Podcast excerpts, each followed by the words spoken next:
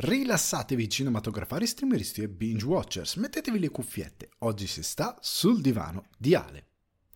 In questa puntata di Sul divano di Ale si parla tantissimo dei meccanismi più arzigogolati e piccanti delle produzioni cinematografiche e televisive.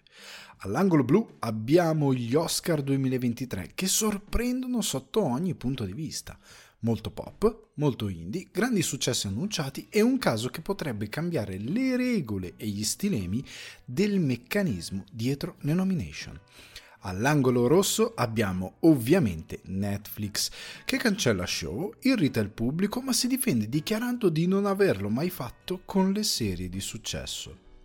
vi snocciolo un'interessante intervista rilasciata a Bloomberg riguardo il presente e il futuro di Netflix tra esperimenti di contenuti in diretta e sguardi rilassati ai competitor.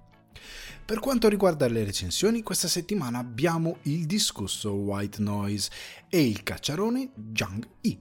entrambi di Netflix. Per chi rimane dopo titoli di coda l'after show di Sul Divano di Ale, vi offro una prima impressione su Limitless with Chris Hemsworth e Shrinking, la nuova serie comedy Apple TV Plus dagli autori di Ted Lasso. Chiacchiere, domande e argomenti frizzantini vi aspettano in questa puntata di Sul Divano di Ale. Ragazzi e ragazze, bentornati sul divano di Ale.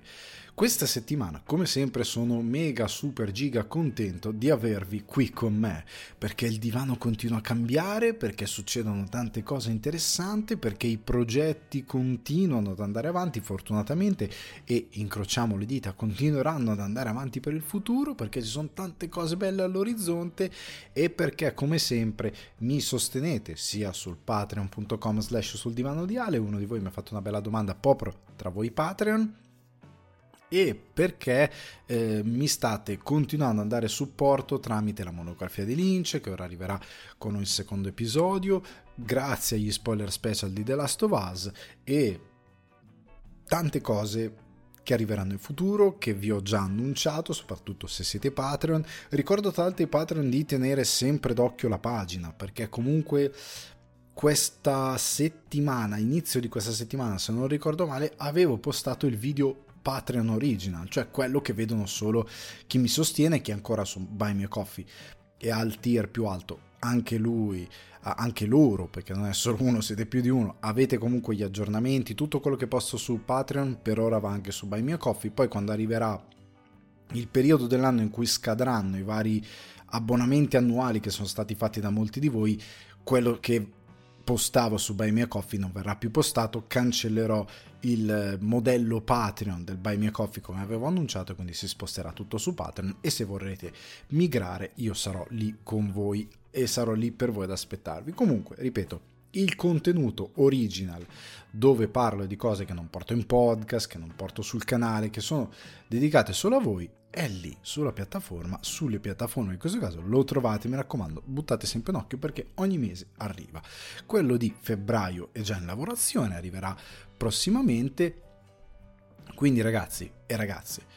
benvenuti sul divano di Ale. C'è tanta roba che bolle in pentola, ma ci sono tante chiacchiere, ma, ma davvero tante, tipo ad esempio Tomb Raider o Tomb Raider, se vogliamo dirlo al, all'inglese Tomb Raider.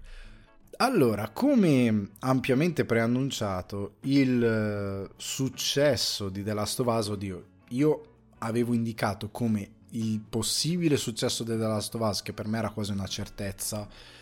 come un momento di svolta per gli adattamenti videoludici a più ampio raggio. Questa cosa aveva già iniziato a crescere, sono anni che gli adattamenti videoludici stanno crescendo, non hanno tutti un sentire di ampio respiro e non tutti hanno attirato tantissimo le attenzioni di Hollywood in modo importante, però The Last of Us già rinnovato per una seconda stagione che si sa già sarà un adattamento della part 2, quindi del secondo capitolo videoludico, è già stato confermato in questi giorni, i numeri sono spettacolari, HBO contrariamente a quanto succede di solito ha visto un, un, incremento del 22% del pubblico con il secondo episodio, che è una cosa praticamente senza precedenti per la piattaforma, a livello di numeri di gente che è arrivata nuova. Quindi significa che il pubblico su certe storie risponde molto bene, che sia videoludico o meno. E questo punto di svolta triggererà e ha già triggerato alcune reazioni che un po' erano in lavorazione e un po' sono e saranno conseguenza secondo me di questo successo. E una di queste è che prima è arrivato tutto come una sorta di eh, report, come di un insider, diffuso da The Hollywood Reporter, che a volte è affidabile, come abbiamo visto in passato, a volte non lo è, come abbiamo visto in tempi recenti, però Phoebe Waller-Bridge scriverà una serie tv della quale sarà anche produttrice esecutiva, quindi curerà sostanzialmente eh, una sorta di ruolo di showrunner, anzi sarà probabilmente la showrunner della serie di Tomb Raider. Tomb Raider. Tomb Raider, la nostra Lara Croft, che è una di quelle, eh, di quelle IP che eh, insieme a Resident Evil ha avuto molti adattamenti molto altalenanti e che sta cercando di ritrovare una vita anche a livello videoludico perché Amazon Games e Crystal Dynamic si vogliono mettere insieme, ma questa è una news videoludica, per fare un nuovo capitolo di Tomb Raider, considerando che gli ultimi sono andati relativamente bene, ma non hanno fatto sognare i videogiocatori. Ma come si collega a noi? Si collega perché il progetto di Prime Video, che è appunto Amazon, prevede serie tv, film e appunto videogame, quindi un collegamento cross mediale tra i vari medium, che non è una novità perché ci voleva provare, ci ha provato Resident Evil con la sua serie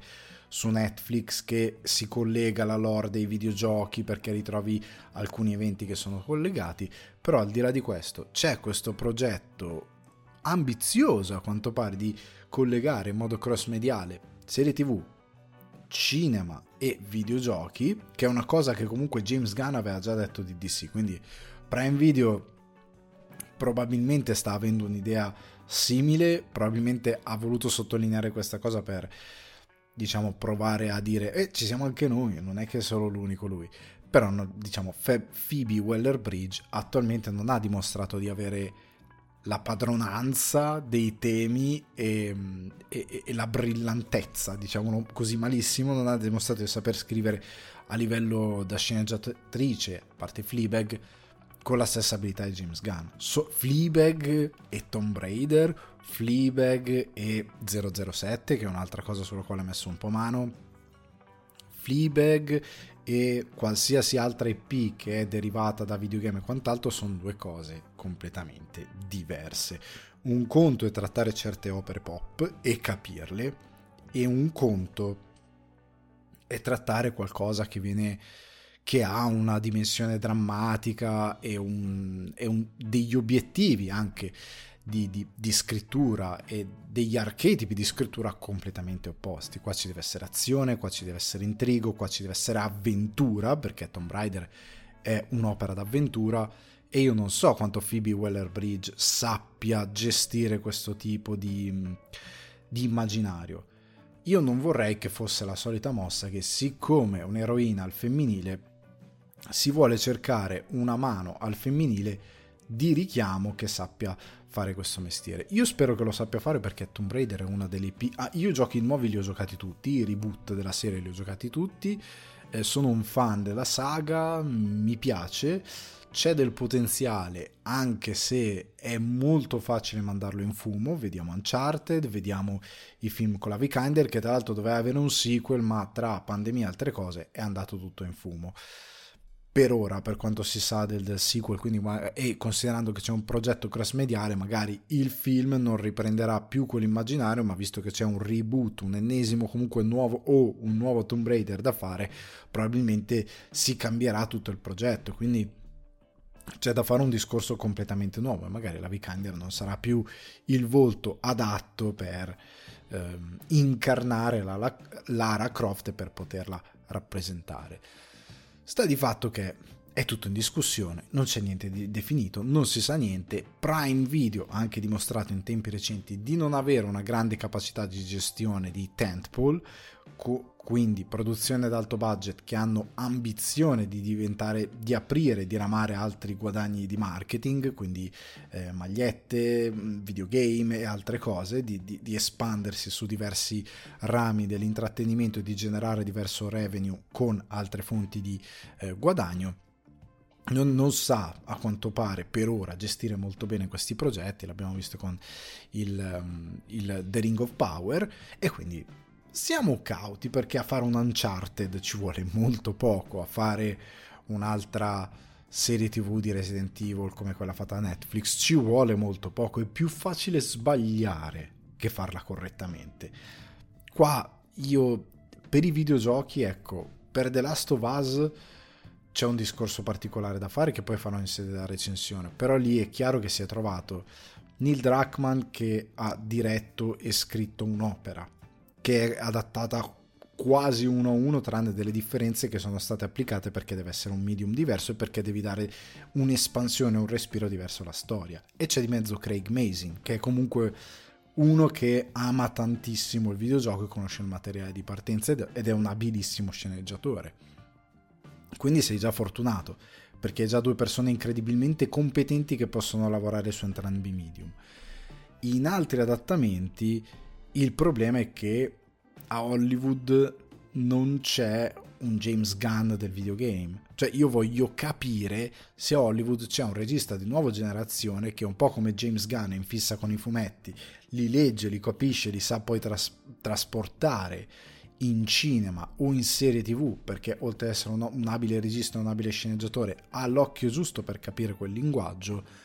bisogna capire a Hollywood quanto tempo ci vorrà per trovare un corrispettivo. Quindi quanto tempo ci vorrà per trovare qualcuno che sappia adattare quel linguaggio molto ben specifico. E bisognerebbe guardare a gente che ha la mia età. Quindi ragazzi che hanno tra i 40 o giù di lì e che devono essere rimasti all'interno del mondo videoludico perché non è detto che uno che abbia iniziato a giocare a Ultima Online o a Tetris abbia continuato a videogiocare a guardare al mondo del videogame o uno della mia età tra i 30 e 35 anni o anche dei giovani registi che però abbiano forte conoscenza sia degli elementi cinematografici che quelli videoludici e sarà difficile questa sarà una delle sfide che Hollywood deve affrontare adesso che la wave è calda, cioè sta diventando la cosa calda da portare avanti. Però staremo a vedere. Chiudiamo la parentesi videoludica e passiamo a una delle due news molto molto calde di oggi, ovvero le nomination agli Oscar 2023. Eh, ci sono state le nomination, vi ricordo che la 95esima edizione degli Oscar andrà in onda tra la notte del 12 e il 13 marzo a partire dalle due italiane. A partire dalle due italiane cosa vuol dire? Che alle due inizia il red carpet quindi probabilmente la cerimonia inizia alle 3, 3 e un quarto. conoscendo i miei polli o 3 e mezza adesso non mi ricordo quando dura il red carpet ma è piuttosto importante a livello di, um, di, di durata. Quindi staremo a vedere. Non so neanche se la seguirò in tutta, tutta, sincerità non sono neanche sicuro se la seguirò. Però ecco vi faccio un ricappone delle nomination perché non voglio stare qui a snocciolarvi per 45 minuti ogni singola nomination. Se volete io vi consiglio di andare su cinefax.it c'è la news dedicata a proprio il titolo è Oscar 2003 ecco tutte le nomination le 23 nomination scusate e da lì potete consultarle tutte. Io vi faccio un ricappone a partire dai film che hanno più nomination e poi do qualche considerazione e vi spiego anche una cosa particolare che è successa che non ha precedenti. Quindi partiamo dai film che hanno più nomination. Con onestamente mia enorme sorpresa, Everything Everywhere All at Once ha 11 nomination. Sono rimasto so- sorpreso in modo molto positivo, nel senso che questo è un film di grande intrattenimento. Eh, vi, vi, rimando alla recensione che ho fatto sia qui eh, sul podcast, se qualcuno si vuole recuperare solo quella specifica può andare anche sul canale YouTube Alessandro Di Guardi, la trova anche lì però ecco, è un film piccolo, intelligente, con dei VFX ragionati benissimo per essere di grande impatto anche sul, eh, sul, grande schermo e nonostante il budget che competeva, era in diretta competizione con un film Marvel come quello di Do- Doctor Strange, che anche lì parlava di multiversi, che è il nuovo eh, grande argomento della Marvel, e nonostante tutto ha incassato molto bene rispetto ai soldi spesi ma soprattutto ha ricevuto dei grandi premi eh, dalla critica, dei grandi eh, premi da quello che è il punto di vista della recitazione, tant'è che abbiamo eh, Jamie Lee Curtis nominata, i due la protagonista e il coprotagonista nominati, quindi abbiamo veramente un, um, un, un, successo totale per questo film, veramente un successo fuori scala che io non mi aspettavo perché mi aspettavo sarebbe rimasto quel film eh, che è di culto, che gli Oscar snobbano un po' perché non è, e invece io credo che quest'anno l'Academy li abbia, abbia voluto premiare questo film perché appunto è il segno di un cinema che è ancora possibile. Cioè un segno di un cinema che non deve contare per forza sulla nostalgia e i grandi investimenti ehm, di, di denaro come Top Gun, che per quanto abbia determinati eh, punti di forza che continuo a sostenere siano tali e siano molto lodevoli, vive di quello, che non deve vivere di ehm, cose costruite su fanbase nell'arco di dieci anni più come Black Panther Wakanda Forever e costruiti su un impero o un Avatar La Via dell'Acqua che è l'ultimo in questa classifica a livello di numero di nomination che è costruito da un grande regista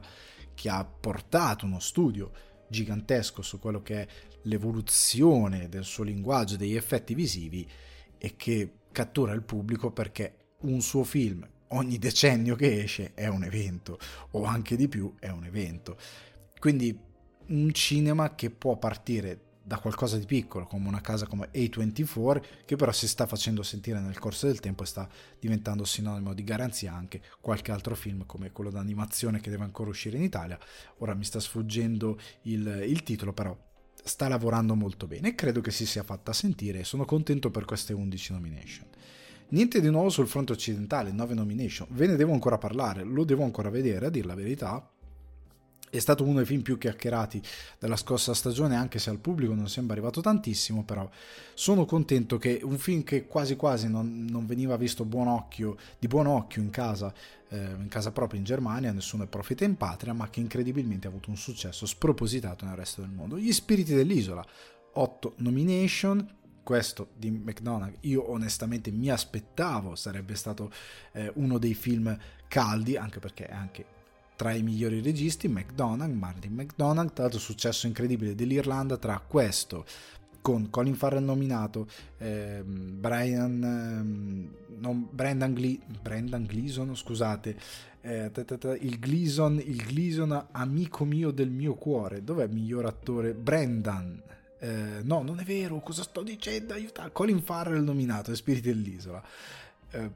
poi abbiamo attore non protagonista Brendan, sì era giusto Brendan, Brendan Gleason e eh, Barry Keegan, Barry Keegan per eh, sempre gli spiriti dell'isola come attore non protagonista. Eh, veramente l'Irlanda poi ha anche The Quiet Girl come miglior film internazionale. E io sono mesi che rompo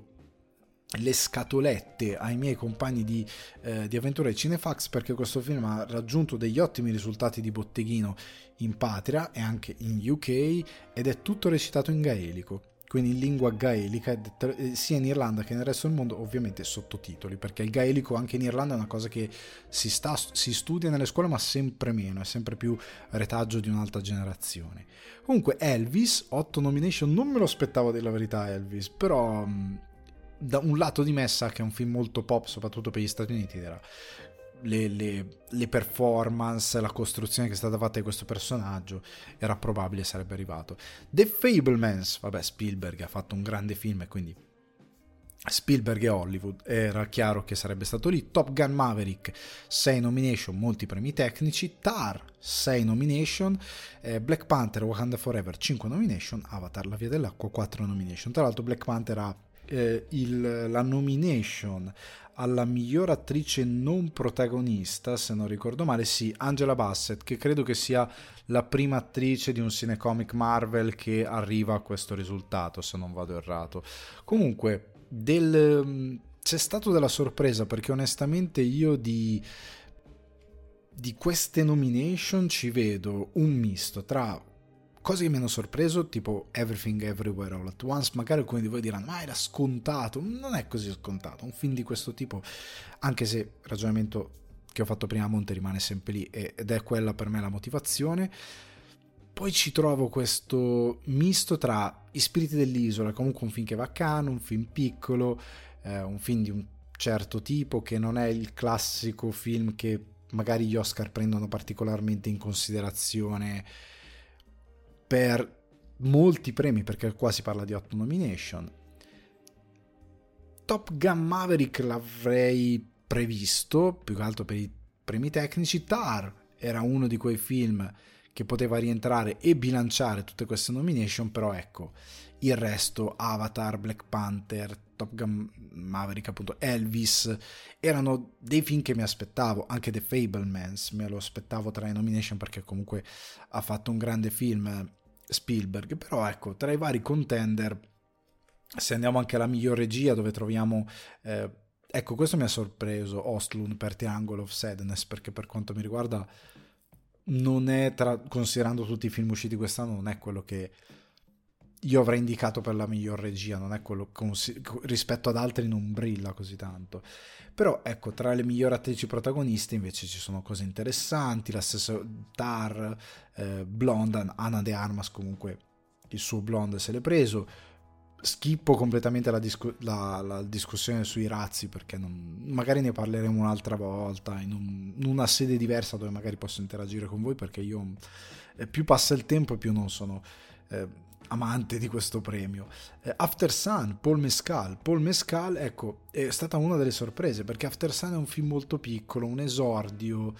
eh, film che va poco al cinema e poi va, se, se la viaggia su Mubi per praticamente la maggior parte del mondo perché in Europa sì, in qualche cinema, ma principalmente distribuzione Mubi. Negli Stati Uniti mi pare A24 sia a distribuirlo, però ecco, è un film piccolino, è un film eh, che ha anche alcuni difetti da opere prime, ma Paul Mescal incredibilmente è riuscito, se è riuscito chi, chi, per lui a livello di PR, a farlo arrivare all'occhio del, dell'Academy, quindi fargli vincere la nomination, fargli vincere, fargli avere un posto tra i nominati. Quindi c'è eh, The Whale che ha qualche nomination, eh, qui e lì tra quali Brendan Fraser, eh, insomma ci sono c'è un misto, io ci vedo quest'anno nei, negli Oscar, di film che hanno una grande rilevanza e film un po' più piccoli, non è il drammone hollywoodiano. Cioè, molto spesso agli Oscar vedi il drammone hollywoodiano che ha un discreto budget, degli attori di grande richiamo, eh, delle distribuzioni di grande richiamo. Invece, quest'anno è tutto un po' più posato da quel punto di vista. Si è data una chance a chi ehm, generalmente non ci arriva e tu dici, eh, questo però poteva essere incluso e non l'hanno incluso. Eh, quei, quei, film che magari rischiano di rimanere fuori o spesso rimangono fuori, invece quest'anno vedo che sono rientrati. Anche animazione non sono molto sorpreso perché Pinocchio sapevo sarebbe stato lì, Red sapre, sapevo sarebbe stato lì. Il gatto con gli stivali 2 non l'ho visto, quindi non posso esprimere. Il mostro dei mari mi sorprende perché io non l'ho trovato così incredibile, però evidentemente Netflix spinge sempre molto forte e poi Marcel, Marce, Marcel Deschel, quello che citavo prima di A24, che invece da quello che ho letto me lo aspettavo. Ecco, Empire of Light ha ricevuto la nomination per eh, la, la, fotografia di Dickens, Bardo, anche lui fotografia di Darius Condige, però un po' ignorato, diciamo, perché non, non è arrivato a essere tra i, i super candidati anche per magari eh, la regia, eccetera, eccetera, anche se andiamo a guardare eh, quello che è la miglior sceneggiatura, andiamo a recuperare subito i film nominati per la miglior sceneggiatura, ecco, abbiamo più o meno gli stessi nomi, per la miglior no- sceneggiatura non originale abbiamo in mezzo Glass Onion e chiarisco questa cosa perché è un sequel e quindi non è originale, viene considerato come sceneggiatura non originale. Però al di là, chiudendo tutto questo discorso, eh, vedo degli Oscar interessanti, non particolarmente perché la stagione 2022 io non l'ho vissuta come una stagione entusiasmante di cinema, l'ho vissuta come una prima vera stagione di ripartenza verso qualcosa che poteva essere una ripresa del cinema eh, dell'esperienza in sala dopo due anni di covid eccetera eccetera. L'ho vissuta in questo modo ma non ci ho visto de- un'annata particolarmente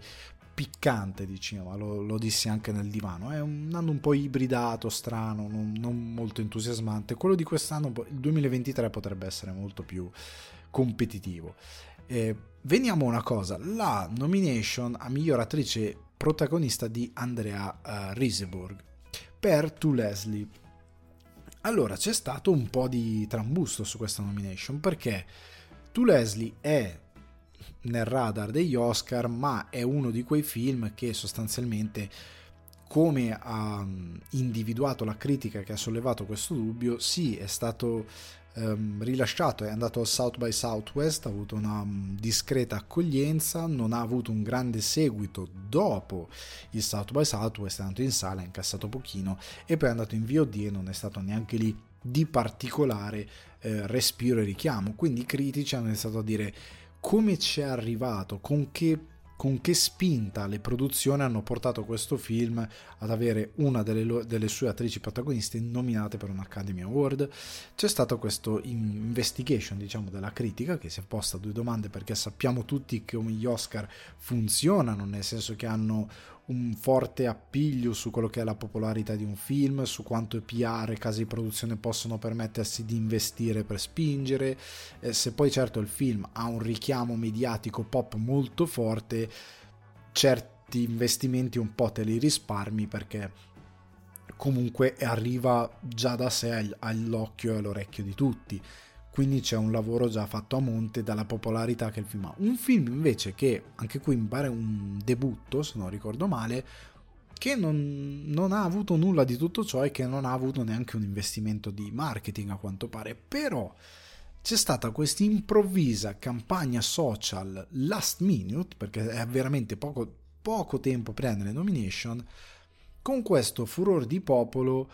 eh, di molte personalità di Hollywood, tra cui Gwyneth Paltrow, Edward Norton e Kate Winslet, che hanno spinto tantissimo il nome dell'attrice, che è una cosa positiva, nel senso c'è un'attrice che fa un gran ruolo, il film sfortunatamente non è stato visto da molti, è stato un po' ignorato,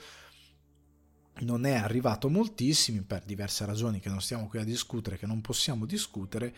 però ecco, c'è qualcuno che dice no, però ragazzi, qua c'è una grande attrice, sarebbe stato bello che Hollywood l'avesse fatto, eh, sfortunatamente i social non erano così potenti, però al tempo di Inland Empire per Laura Dern, però a quanto pare non gliene fregava nessuno, niente a nessuno, o forse appunto la situazione social, che è il, f- il fattore principale, non era così potente, così importante per creare questo risultato, perché sembra che i critici dicono ok, il film non è di grande successo, il film non ha avuto dietro uno studios che ha investito tanto per arrivare alle nomination a livello di PR e quant'altro, ci sono queste ingerenze, tra virgolette, dei social media, perché non sono ingerenze negative, ma sono delle esaltazioni.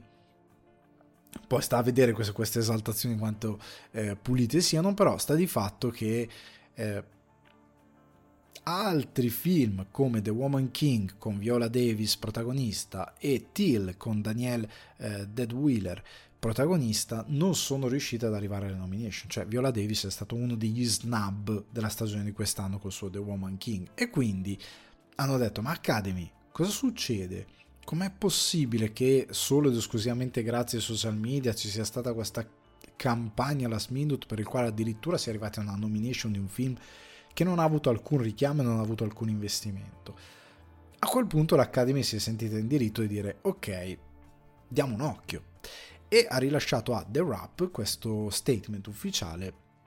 nel quale hanno detto quanto segue, hanno dichiarato quanto segue. Stiamo portando avanti una revisione delle procedure delle campagne editori nominati di quest'anno per accertarci che nessuna delle linee guide sia stata violata e per comprendere se sia necessario apportare cambi a queste in luce della nuova era della comunicazione social media. Sostanzialmente l'Academy sta dicendo, allora, dobbiamo capire effettivamente come i nostri membri dell'Academy sono arrivati ad avere questo è arrivato, sia arrivato questo push che deve essere nelle linee guida di quello che è il nostro ehm, i nostri pilastri a livello di, di rispetto di uguaglianza, rispetto di possibilità all'interno dell'industria e capire se sostanzialmente i social media possono arrivare a giocare un ruolo così ampio anche a fronte di investimenti economici assenti o tale, cioè così funzionale questo, eh, questa spinta social media da poter arrivare a battere chi invece sta cercando di spingere il film con i metodi convenzionali e quindi cercare di capire come potrebbe cambiare da qui in avanti eh, un, eh, un, un, certo tipo di, di, di regolamento per le nomination e come possono cambiare gli Oscar. E qui c'è un discorso interessante perché a questo punto tu ti chiedi, ok, io piuttosto che investire nelle classiche campagne pubblicitarie vado da un po' di membri dell'Academy perché io credo, anche se sono anonimi, però io credo che per una questione di nomination eccetera eccetera Kate Winslet, Edward Norton e Gwyneth Paltrow siano stati prima o poi invitati a entrare nell'Academy quindi che ne siano parte io vado da una serie di come vengono definiti A-lister cioè person- personaggi di eh, prima categoria e dico senti ma guarda che io ho fatto sto film c'ho sta attrice che è molto brava me lo spingi. Oppure io ho fatto sto film me lo spingi sui social a due mesi dalle domination. Che sai mi può fare comodo fai girare la voce vai in giro fai un po' di casino online. E può essere un modo un po' sporco o meno di, di, di arrivare alle nomination. Può essere un modo poco elegante perché per quanto questo metodo in verità esista già senza i social media, perché è una gara di popolarità come si è visto negli anni scorsi, è capitato il giornalista che ha fatto questo report, adesso non mi ricordo di quale testata, forse IndieWire, che disse io parlavo con Tizio Caio Sempronio dei film e c'era chi mi rispondeva sì guarda lo nominerò però non l'ho visto.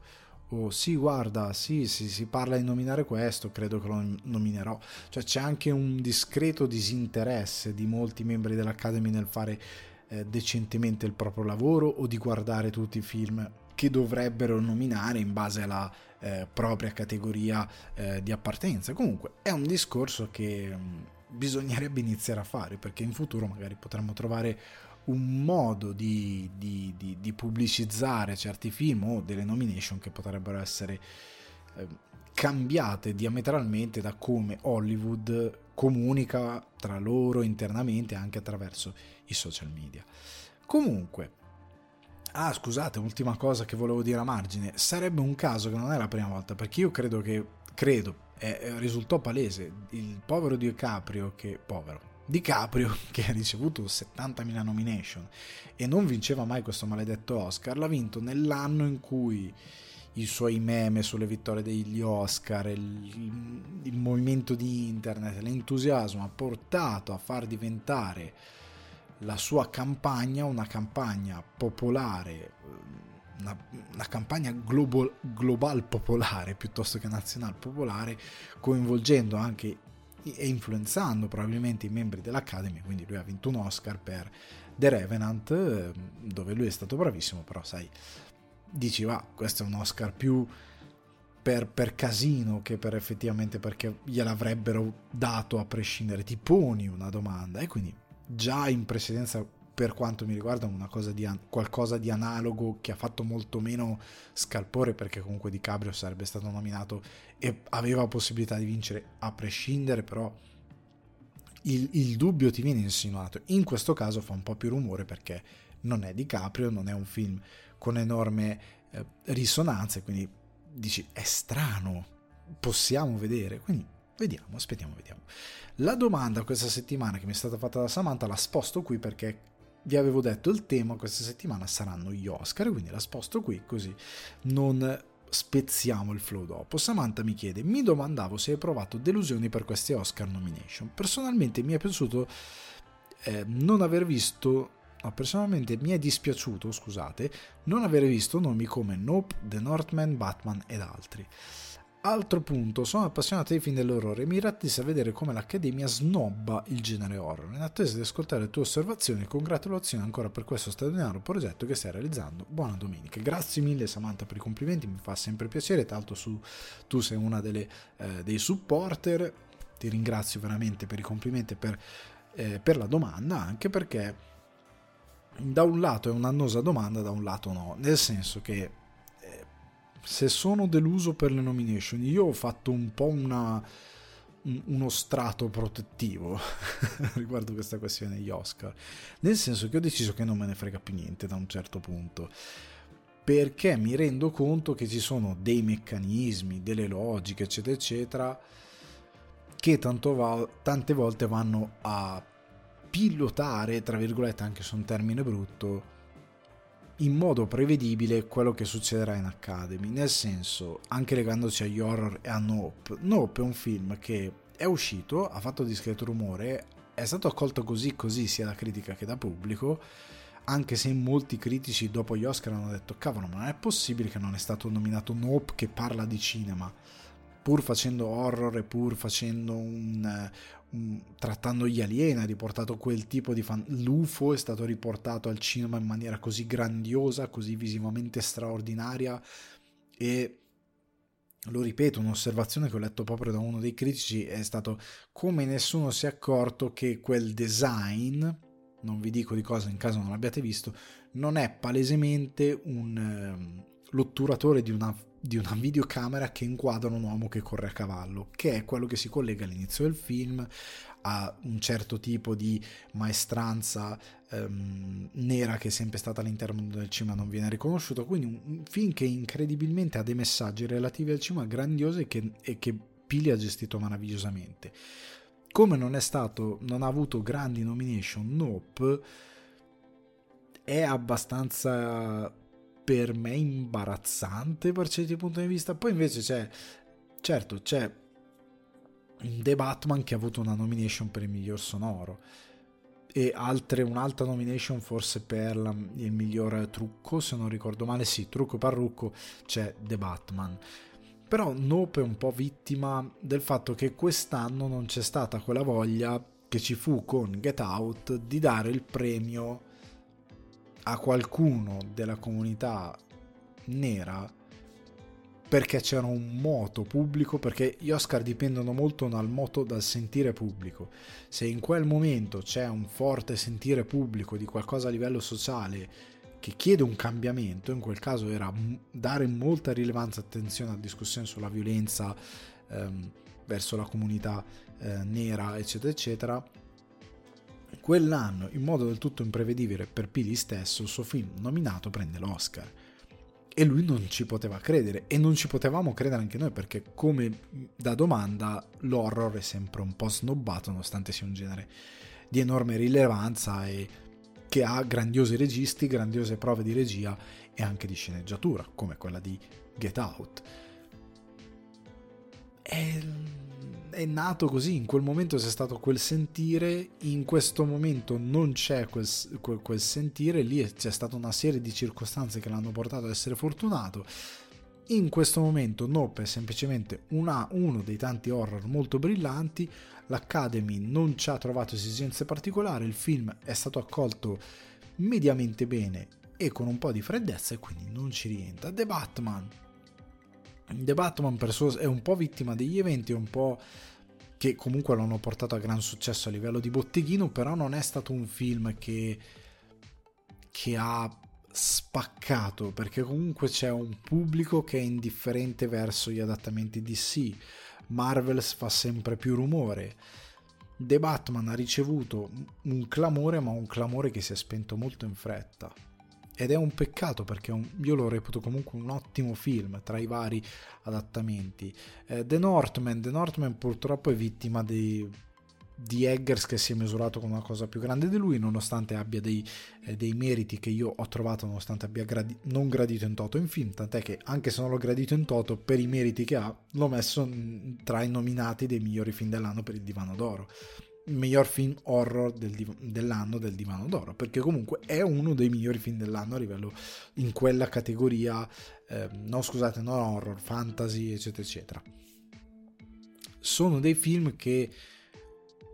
un po' mi aspetto di non vedere lì.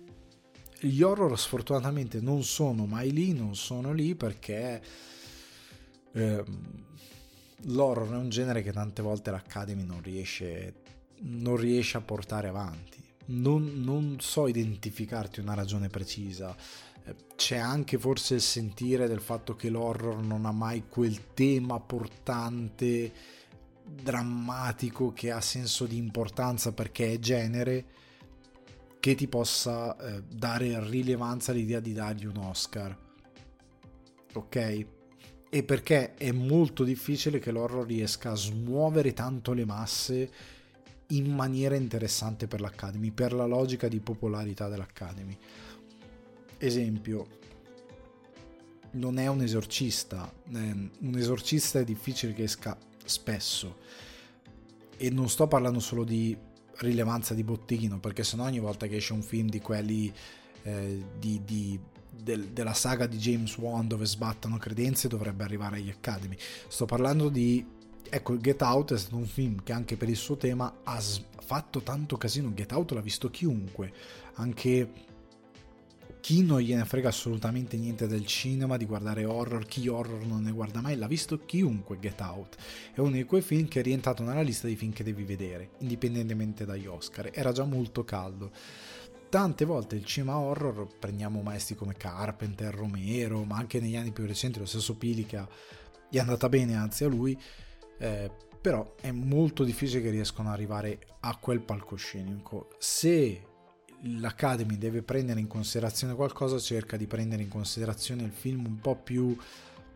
uso un termine classico per economia di linguaggio e quindi perdonatemi per questa cosa, però cercate di capirmi, più impegnato. Tra virgolette, quel film vincerà sempre rispetto a un horror. L'horror sfortunatamente non viene visto come un genere che può avere dei temi impegnati per quanto mestiere, per quanto abilità, per quanto cosa ci possa essere, per quanto tante volte i temi esistano solo che non coincidono con quello che l'Academy cerca in quel momento molte volte. Anche se gli horror vivono del presente, tante volte ci sono nel presente, però tutto questo insieme di cose non li fa arrivare. Altro momento in cui l'Academy è andata dietro a qualcosa che in quel momento era un sentire molto forte, il cinema sudcoreano. L'anno di Parasite è stato un, veramente un, un'onda, una cosa in uno tsunami perché c'era molta rilevanza, quella cosa stava esplodendo tanto. L'anno scorso io non me lo aspettavo, evidentemente sono stato disattento rispetto a quello che succedeva, ma lo stesso eh, Coda Coda improvvisamente è diventato un film incredibilmente ri- rilevante ed è un film eh, medio, medio buono. Io, nonostante l'Oscar, continuo a reputarlo un film buono, divertente, interessante, ma non, avrei, non mi sarei mai aspettato che avesse quel clamore e che vincesse quegli Oscar. Tuttavia c'è stato un sentire ben preciso e io sono sicuro al 100% che se Coda possa uscire l'anno scorso in quel momento dove c'era questo, quel rumore, fosse uscito quest'anno, non avrebbe vinto i premi. Non sarebbe stato lì, probabilmente neanche. Forse per l'attore, ma non sarebbe stato in quella situazione. Ed è stato anche un fenomeno strano perché io l'ho avuto sulla piattaforma di Disney Plus, di, scusate, Apple TV Plus da vedere per settimane e mesi e l'ho recuperato solo dopo la nomination perché non se ne parlava granché di questo coda. È stato anche un fenomeno particolare, quindi per tutta questa complessità di ragioni tante volte l'horror viene snobbato. Mm, de- delusioni io non sono mai davvero deluso, nel senso ci rimango male perché mi rendo conto che a volte delle opere, se, andass- se, se andassero agli Oscar, avrebbero una rilevanza con il pubblico diverso, perché sfortunatamente il grande pubblico misura il successo con i premi e non con i premi magari quelli che vanno a scavare, con i premi più pop, come in questo caso l'Oscar, che non c'è niente di male, c'è qualcosa di male nel momento in cui il tuo misurare un film passa solo esclusivamente per l'Oscar, quello dovresti andare un po' oltre. È bello vincere il premio da Reginetta Re del Ballo, è bello essere in quella lizza, però bisognerebbe anche rispettare un po' di più, secondo me, tante opere che magari non ci arrivano, ma hanno comunque qualcosa di molto interessante da dire e sono delle opere molto belle. E soprattutto capire che quel tipo di ballo ecco, continuiamo questa metafora, è una gara di popolarità e non per forza una gara di bravura. Il re del ballo potrebbe essere l'uomo peggiore della scuola, quello che squarta tutti i nerd della scuola o tutti i freak, come li, defini- come li definirebbe una persona orribile della scuola, perché è il suo modo di essere. Quindi ci sono tante cose da valutare.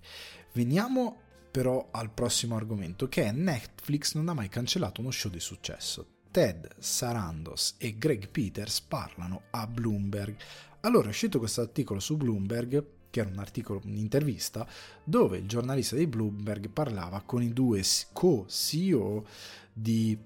eh, Netflix che sembrano lavorare più in autonomia dei due co-manager di Dunder Mifflin Scranton. e quindi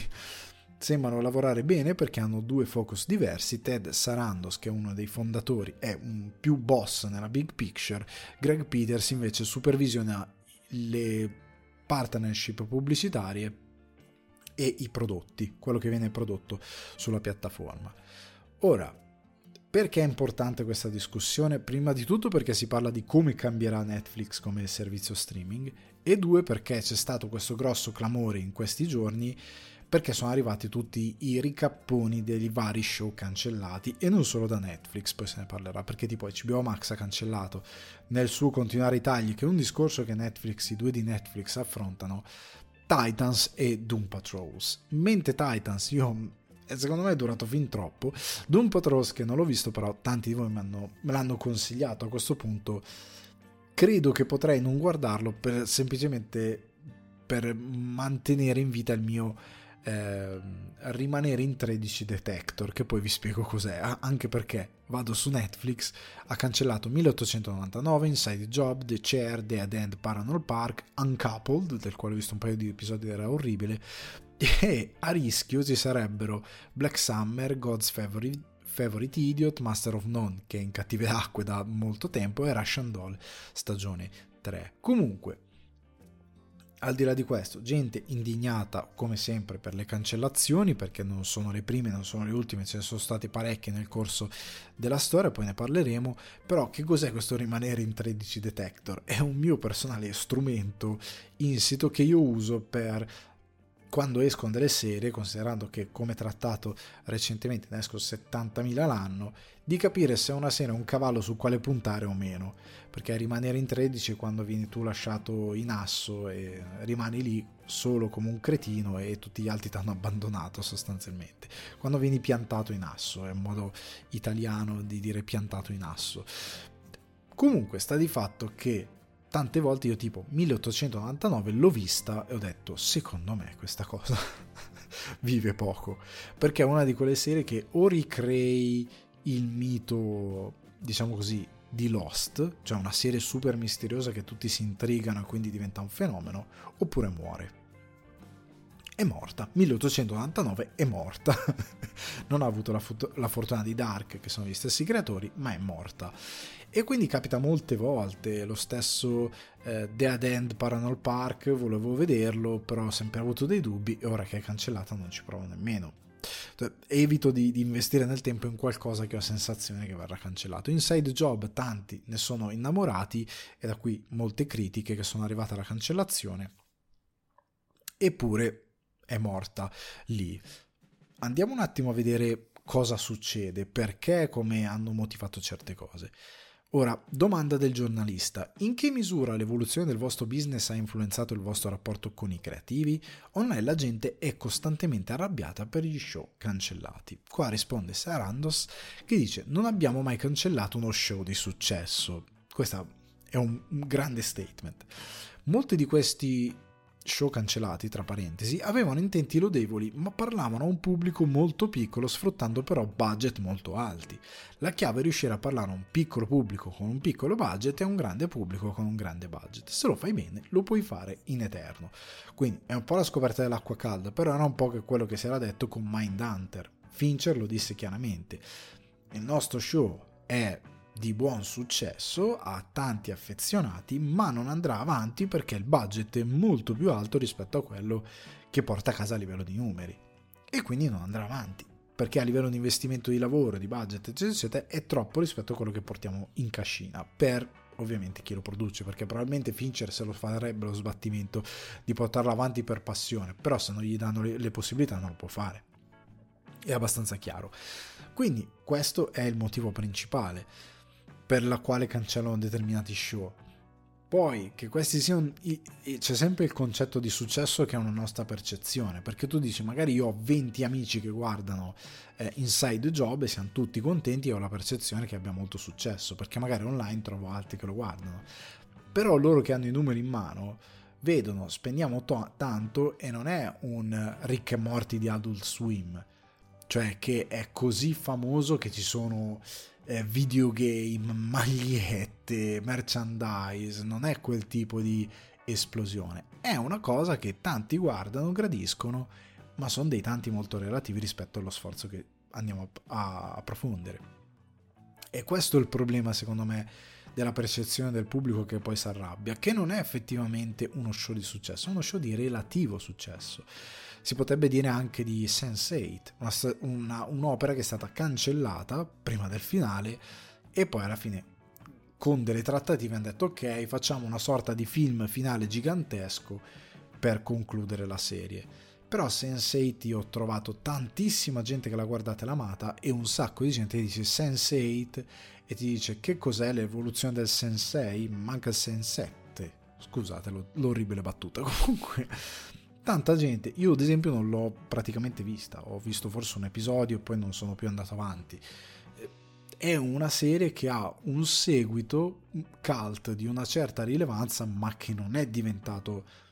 un fenomeno totale è la nostra percezione che tante volte ci blocca. De- si potrebbe dire con DOA la stessa cosa per I'm Not Okay With This, altre serie che hanno, se andate a guardare online, un grosso seguito di persone che le hanno amate, tanta gente dice ah ma io l'ho vista, è bellissima, però vengono cancellate perché non riescono a creare davvero quel fenomeno che giustifica l'investimento che Netflix deve fare. E io credo che effettivamente da questo punto di vista, quando lui dice non abbiamo mai cancellato uno show di successo, è abbastanza inattaccabile, nel senso che non gli puoi dire effettivamente che abbia torto, perché il successo, per come lo intende una piattaforma rispetto ai budget, ha, come dicevo prima, l'esempio di Ricche Morti. Noi investiamo tot e dall'altra parte c'è un successo titanico. Game of Thrones, investiamo tantissimo, ma è una serie più viste al mondo. La gente ci va in fissa, si fa i cosplay e va fuori di testa. Quello è il successo che loro cercano quando investono tanto budget. Se tu investi tanto budget e quella serie lì ha una manciata che è comunque relativamente grande di pubblico, per loro non è successo. È un buon risultato che però dovrebbe essere modulato da un investimento molto più eh, confinato a quello che è il risultato a livello di base di critica e di pubblico. Ora, una cosa più interessante, gli show dal vivo. Domanda, state sperimentando con i programmi dal vivo, che tipo di show dobbiamo aspettare? E qua risponde sempre Sarandos, c'è qualcosa di molto divertente e eccitante nei comedy special dal vivo è quello che stiamo facendo con Chris Rock. Aggiungerà un elemento diverso alla commedia. Io non sono d'accordo, poi lo dirò, però va bene. L'esito di uno show competitivo è infinitamente più di impatto dal vivo. Il brutto dei nostri talk show competitivi è che anche la gente che li amano skippano l'ultimo episodio. Allora, di cosa sta parlando Sarandos? Perché non tutti sanno effettivamente questa cosa di Chris Rock. Allora, Netflix, nel suo sperimentare con i contenuti dal vivo, quindi i contenuti dal vivo, io l'ho sempre detto, prima o poi le piattaforme torneranno alla televisione e la televisione inizieranno a guardare le piattaforme per copiare e cercare di raggiungere quei livelli e riformarsi. Ci stiamo pian piano arrivando, però nel frattempo le piattaforme cosa fanno? Come sta facendo Netflix guardando anche la competizione. La TV dal vivo funziona, funziona tanto perché sono eventi e guardarti un evento il giorno dopo che non è una cosa registrata, la serie tv se la guardi il giorno dopo, sì, non hai partecipato all'evento, ma comunque ci sei dentro. Il live, faccio un esempio stupido che molti di voi odieranno, anzi lo cambio. Masterchef, prendo Masterchef che è un po' più mite come esempio, però Masterchef, se c'è la puntata, sì è registrata, però va in diretta e tu te la guardi, e c'è un eliminato, eccetera, eccetera, che nessuno sa.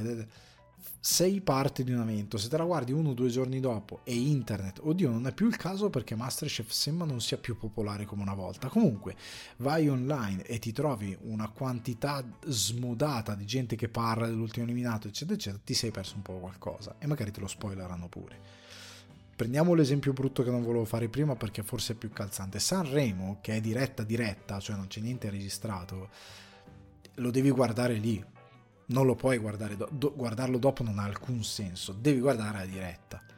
Se non guardi la diretta quella cosa lì non ha senso. questo forse è un esempio più calzante, non lo volevo fare perché molti si triggerano, ah chi lo guarda, lo guarda un botto di gente, quest'anno c'è il Fanta Sanremo, un successo devastante, ha, ritrovato gloria grazie alla gestione Amadeus eccetera eccetera, però ecco,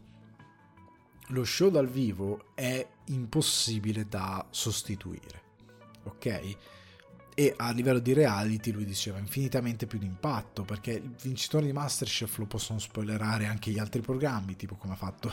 in passato mi pare Striscia non mi ricordo chi eh, può essere eh, spoilerato da qualcuno dalla produzione invece un risultato dal vivo cioè se fosse in diretta quella cosa lì che è in pratica impossibile fare con Masterchef, però ad esempio Festival di Sanremo diretta, quella cosa lì che può essere fatto in diretta è l'impatto è completamente diverso. I, eh, poi quando dice gli show competitivi, probabilmente anche parlando di reality, sapere un vincitore, anche se registrato in diretta, è diverso perché invece se tu hai tutto sulla piattaforma e skippi dal primo all'ultimo episodio perché inizi a guardare uno o due episodi poi dici mm, no dai andiamo alla fine voglio vedere chi vince poi alla fine chi, chi ti dice che quello spettatore in base al risultato sia deluso o meno e quindi si vada a recuperare il resto. È un è un po' un, un terno all'otto. Se invece fai un evento dal vivo porti il pubblico a comunque interessarsi a livello di maggioranza e seguirlo in diretta, a seguire l'evoluzione in diretta. Quindi magari anche un reality, anche se pre-registrato, non ti metto la puntata mercoledì esce, tutti i mercoledì esce una nuova puntata. No, mercoledì alle 21 va in diretta la nuova puntata. Diventa un evento diverso, ha una, un riverbero diverso. Ma quello che vogliono fare con Chris Rock è la cosa più interessante. Non sono d'accordo sul fatto che aggiungerà un elemento diverso alla commedia. Mm, è, è solo un passo tecnologico che è necessario anche da limiti di spazio, nel senso che dal 4 marzo andrà live in tutto il mondo Chris Rock Selective Outrage, cioè uno show di eh, comico, nuovo show comico di Chris Rock. Perché è bella questa cosa? Perché c'è uno show comico o sei lì magari lo fanno, dico una cosa a caso, non so dove, è lo show, dove, dove viene eh, registrato, però lo fanno in un'arena a Pittsburgh, tu sei di Sassuolo e sei innamorato di Chris Rock o tu sei di Madrid o tu sei di eh, Reykjavik e non ci puoi andare a quell'evento lì. O c'è una produzione che te lo porta come Netflix nei comedy special sulla piattaforma chissà quando, oppure non lo vedrai mai. O devi contare sul fatto che a un certo punto quel comico venga dalle tue parti. Quindi questo si traduce sostanzialmente nella possibilità, eh, praticamente senza precedenti, di dare a uno spettatore da casa che difficilmente riuscirà ad avere accesso a quel tipo di spettacolo la possibilità di avere un'esperienza similare a quello di vederlo live perché comunque live hai il coinvolgimento del pubblico da casa non hai il pubblico attorno a te, ma comunque avendo un evento live con delle reazioni dal vivo, eh, una regia dinamica che probabilmente viene fatta al vivo come in qualsiasi spettacolo televisivo, hai la possibilità di ovviare a questa carenza. Perché io penso, tipo, io prima vivevo in Irlanda, eh, Gervais eh, e tanti altri comici di grande livello avevo la possibilità di vederli. Perché paese anglofono, molto vicino a, agli UK, quindi molto ben collegato già a uno dei palcoscenici molto grandi che c'è in Europa e, e sui quali molti stand-up comedian vanno comunque a fare il loro materiale era molto facile che venissero anche in Irlanda. Quindi, tipo, ad esempio, Gervais, l'ultimo spettacolo che è uscito su Netflix, io l'avevo già visto praticamente eh, nei primi tempi post pandemia. È stato uno dei primi grossi spettacoli che sono riuscito ad andare a vedere e che dovevo uscire pre pandemia. Comunque, al di là di questo, avevo queste possibilità. Ma ora che sono tornato in Italia, questi tipi di stand-up comedian, tranne come C.K. Lewis che è venuto un paio di volte in Italia, però devi trovare un pubblico che stia dietro a quel tipo di inglese, a quel tipo di battute. È molto difficile. Io penso a un ragazzo di dico cose a caso, di Palermo, di Catania, di Napoli, ragazzi che vivono in giro per l'Italia, che magari si vedono un evento una volta ogni morte di Papa ed è solo ed esclusivamente a Milano per due giorni, la cosa diventa difficile pensate a tutti quegli altri comici che magari in Italia non verranno mai perché non è un mercato nel quale ha senso andare. Ma stessa cosa vale per Francia, Spagna, Portogallo. Eh, ah, vai ad ampliare enormemente le possibilità. Io sono contrario a quello che dice Sandos, cioè aggiungerà un elemento diverso alla commedia. La commedia rimarrà sostanzialmente sempre la stessa. Ci sarà un giro di soldi un po' più ampio perché la vendita del comedy special non sarà più una piccola televisione, a una televisione magari una tantum o a un supporto fisico, ma sarà non solo a Netflix in quanto piattaforma che lo mette sul catalogo, ma a un evento live, quindi un'estensione anche più grande per il comico che al massimo farà una battuta, ah voi in streaming a casa e farà una battuta di questo tipo, ma la commedia rimarrà sostanzialmente la stessa. La cosa nel quale io eh, vedo il cambiamento, la cosa interessante eh, è quello che, che significa tutto questo cambiamento, ovvero io come ho detto molte volte in passato, per me lo streaming ritornerà alla televisione, come è ritornato già alla televisione in piccola parte il mondo di YouTube nel senso che a un certo punto l'evoluzione quella è stata le dirette Twitch e alcuni hanno detto ah, il futuro sono le live. Le live sono il passato. Cioè è un'evoluzione di un mezzo online che si è evoluto fino ad, ad avere dei numeri da televisione tra virgolette anche se non ce l'hai poi parleremo di numeri ma sostanzialmente nella sua evoluzione è arrivato finalmente alle dirette. Ci sono le possibilità anche per i creator di poter gestire e fare delle dirette un po' più complesse del sedersi davanti a una sedia con una webcam e fare una live con due grafiche del cavolo. Diventa poi avere una location, abbiamo visto tutti Dario Moccia cosa ha appena combinato, ha fatto una cosa incredibile, però ecco, il futuro che però si evolve tornando al passato. Come abbiamo visto tanti format di YouTube che sono praticamente cose che si facevano negli anni 90 riportate a oggi la TV non la puoi battere e Netflix allo stesso modo, come dicevo in passato, non puoi a un certo punto togliere al pubblico un modello che non funziona, cioè eh, un modello, scusate, che funziona benissimo. Una, un certo tipo di pubblico non lo conosce quel modello, ma chi come me con la televisione ci è cresciuto, come molte altre generazioni, cosa si è arrivato a fare Netflix? Provato il canale eh, Scegli per me. Ok, che cos'è Scegli per me? La televisione, metto un canale e vanno robe. E non è da escludere che prima o poi non arriverà effettivamente un canale Netflix sulla stessa piattaforma, piuttosto che scegli per me c'è un palinsesto che sia buttato da un algoritmo, che sia buttato da qualcuno che decide durante la giornata cosa deve andare, però non è detto che non ci sia quel tipo di eh, contenuto. Eh, ora stanno arrivando le dirette, quindi sostanzialmente adeguarsi alla televisione dal vivo come molti altri spettacoli che sono sempre andati in televisione e che fanno numeri molto molto molto grandi. Io credo che sostanzialmente Netflix sia arrivato a un punto di evoluzione talmente alto che sostanzialmente ora si sta appianando il modello televisivo. Il modello televisivo l'unica cosa che deve fare è raggiungere Netflix, rimescolare le sue carte, imparare da quello che ha fatto Netflix, che è un come si suol dire un long shot, soprattutto in Italia io credo che sia una cosa abbastanza impossibile, e riuscire a riformarsi per assomigliare a qualcosa che sia la novità, ma che sia una nuova iterazione della TV. Perché comunque le piattaforme sono costrette a imitare la TV a un certo punto, a un, a un, livello di percorso della sua evoluzione. E non è detto che da qui a qualche anno su Netflix non troveremo un late show. Un late show di qualcuno eh, come ce ne sono ora molti, che prova su Netflix, in diretta tutti i venerdì sera o i giovedì sera o tutte le sere da quest'ora qua, il late show di Ciccio Caio Sempronio. Eh, non è detto che non arriveranno altri eventi dal vivo,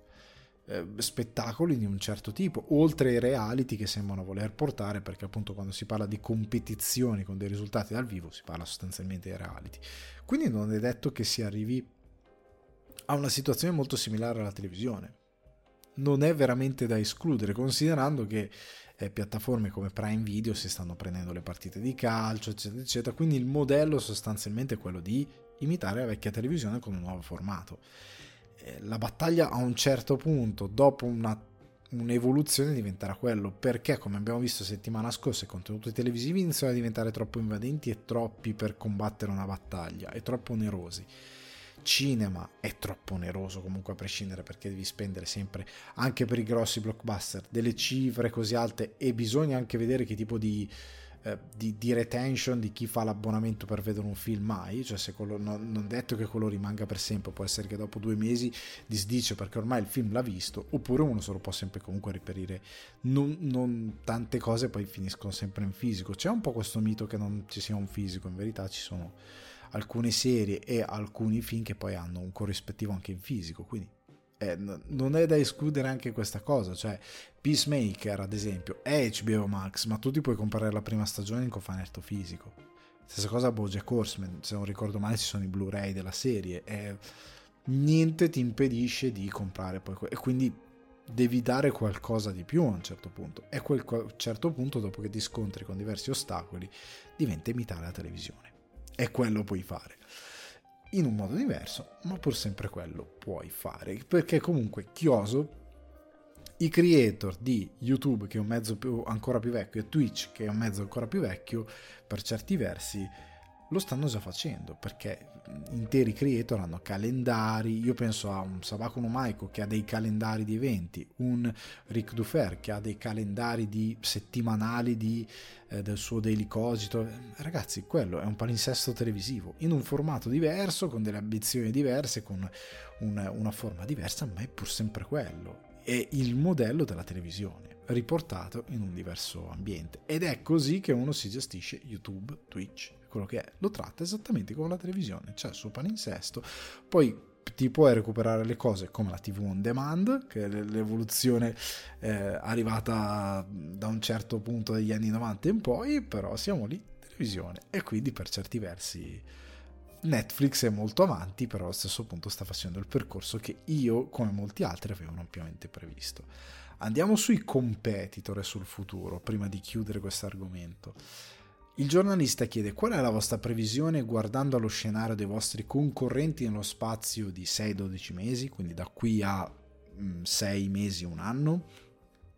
Rispondono sia Peters che eh, Sarandos. Peters dice sono due risposte entrambe molto interessanti che ci daranno a ragionare. Molti dei media tradizionali concorrenti stanno lavorando in una situazione molto difficile. Devono lavorare per costruire un business dello streaming sostenibile. Ci sono marchi storici che non se la passano bene. Ci aspettiamo un assestamento? Non ci sorprenderebbe. Non siamo in una posizione molto noi, scusate, siamo in una posizione molto stabile, il nostro lavoro è sostanzialmente di allungare e correre più veloce possibile per portarsi avanti ai competitor. Sarandos aggiunge, per anni abbiamo giocato a immaginarci scenari what if, quindi e se, e se Disney si gettasse nel campo del direct to consumer, quindi sostanzialmente nello streaming, se entrassero anche Warner Discovery e HBO, nel corso degli ultimi tre anni sono andati all-in con tutta la potenza di fuoco a loro disposizione e prezzi molto vantaggiosi e via discorrendo. Eppure eccoci qua, stiamo aumentando engagement, profitti e ricavi. Sono molto contento e credo che i nostri concorrenti saranno piuttosto occupati. Quindi, allora, Qua torniamo sia settimana scorsa che alle notizie di Warner Discovery, le cancellazioni, eh, a, a, tanti discorsi che abbiamo già fatti sulla sostenibilità di alcuni modelli della televisione e via dicendo quello che dicevamo poco sopra. Allora, Peters da un lato dice una cosa che è inevitabile. Eh, I concorrenti stanno lavorando in una situazione molto difficile cioè nel senso che HBO Max si trova costretto, stanno lavorando in una situazione difficile e lui dice ci sono marchi storici che non se la passano bene. E si riferisce proprio a loro, perché Warner, come abbiamo visto, cancellazioni, nuovi eh, personaggi, nuove figure a gestire certe cose, stanno attuando determinate politiche perché il loro catalogo non tira così tanto pubblico come dovrebbe mantenerlo è comunque costoso sulla piattaforma, sono costretti a togliere contenuti perché ha un costo molto molto molto alto, i ricavi sono quello che sono perché le offerte sono a basso costo incredibilmente vantaggiose, tant'è che è venuta fuori la notizia dopo The Last of Us hanno aumentato l'abbonamento di HBO Max. Almeno appena doveva uscire hanno fatto un aumento perché sapevano che tanta gente sarebbe andata a iscriversi e ci sarebbe stato un balzo eh, di entrate molto interessante perché la ragione è stata quella. E allo stesso modo Disney Plus, ad esempio io l'ho fatto quando è stato lanciato ma era vuoto, cioè c'era il catalogo storico ma non c'erano contenuti. E aveva un prezzo di cos'era 60-69 euro l'anno, adesso ormai se ne pagano 89. Quindi vuol dire che anche qui loro dicono devono trovare un modo per renderlo sostenibile, devono mantenere il loro catalogo, devono fare tutti gli errori che Netflix ha fatto in passato, ma con in più gli errori di chi non... cioè Netflix non aveva un catalogo a mantenere, se l'è creato il catalogo per competere, ma non aveva una libreria storica di contenuti come a Disney o come a Warner, che poi mantenere sulla piattaforma significa investire comunque per diritti e via discorrendo e per renderli visibili, eccetera, eccetera, eccetera. C'è comunque un lavoro da fare. Allo stesso modo, ecco loro hanno detto noi abbiamo dovuto e continuiamo a dover correre in avanti a sprintare per evitare che ci raggiungano per comunque rimanere sempre davanti Sarandos dice che loro comunque non sono stati degli idioti. Hanno sempre detto noi abbiamo iniziato una guerra noi abbiamo iniziato un nuovo media qualcuno ci raggiungerà. Perché loro hanno il potenziale i mezzi come dicono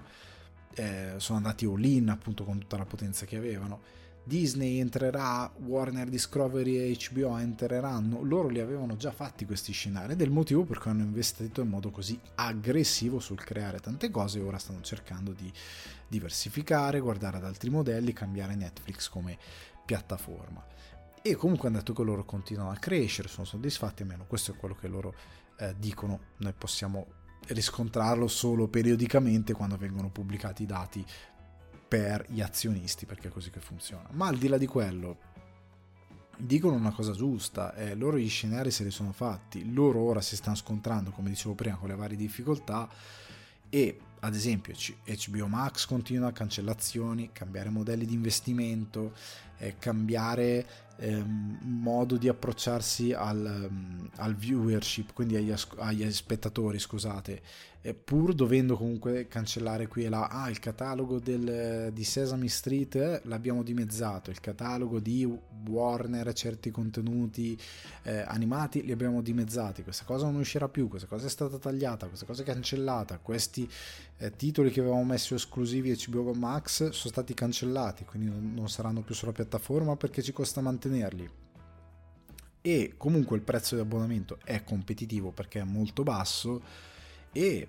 dato di dicembre 2022, questa è una cosa che è arrivato tramite Nielsen, che è il lente che registra gli ascolti, eccetera, eccetera, anche per quanto riguarda lo streaming. HBO Max per la prima volta ha finalmente superato l'1% eh, di dati di ascolto per entrare nella torta effettivamente di de- dello streaming, quindi di avere un posto di rilevanza all'interno delle viewership della fetta dello streaming ed è una cosa interessante, ma non è abbastanza, cioè non è Netflix, non è a quel livello lì. E quindi è, è un qualcosa che sta nascendo, ma parlando in generale di streaming, ad esempio, c'è questa percezione che lo streaming sia ormai la totalità la televisione non la guardi nessuno. Mentre io guardando il campione statunitense, che è molto indicativo perché è una nazione molto più avanzata sotto questo punto di vista rispetto a noi, tutto lo streaming, che comprende anche YouTube, ammonta al 38.1% di quello che sono eh, le preferenze di spettatori, le, chi ha guardato i contenuti, guardate, il 38.1% del pubblico in totale, considerando YouTube, Netflix, Hulu, HBO Max, eccetera, eccetera, fa lo streaming, che è comunque superiore a quello che è il 24.7% del broadcast, quindi di quello che sono eh, le trasmissioni televisive e il 30.9% della TV via cavo. Però questi due dati, broadcast che credo includa anche, no, questo dovrebbe essere solo televisione e non radio, però due, queste due percentuali sono comunque grandi. Lo streaming ha un sacco di... Ehm, di, di, diramazioni, appunto YouTube, Netflix, Hulu, Disney Plus, HBO Max, Prime Video e tante tante altre eh, aziende che sono entrate, eh, Peacock e via discorrendo, però tuttavia negli Stati Uniti c'è ancora una guerra, lo streaming va molto bene, ma la televisione si difende col coltello tra i denti ed è comunque un, un mezzo che continua ad avere una sua natura e un, un suo impatto. Questo ci dice sostanzialmente che la TV non è finita, la guerra per lo streaming non è vinta e ci sono ancora tante cose da fare. Ma soprattutto ci dice che i competitor di Netflix hanno moltissimo ancora da fare prima di arrivare a livello di Netflix e prima di capire a pieno questo mezzo. Quindi io spero che questa chiacchieratona sia stata molto interessante su quello che è venuto fuori da questa intervista di Bloomberg di Netflix, perché per quanto mi riguarda era una cosa super ganza da, da esplorare, perché ci dice sostanzialmente che è ancora tutto in divenire, che ci sono tante cose ancora da fare, ci sono tante cose ancora da modificare, lo streaming non ha del tutto sconfitto la TV, allo stesso modo Netflix non è invincibile, non ha neanche tutte le carte in mano, ma è conscia sia dei competitor che di quello che può fare, di quello che deve fare per continuare a crescere, ma soprattutto che alla fine della fiera lo streaming sta diventando la televisione, perché il modello televisivo è imbattibile. E non è detto che da qui a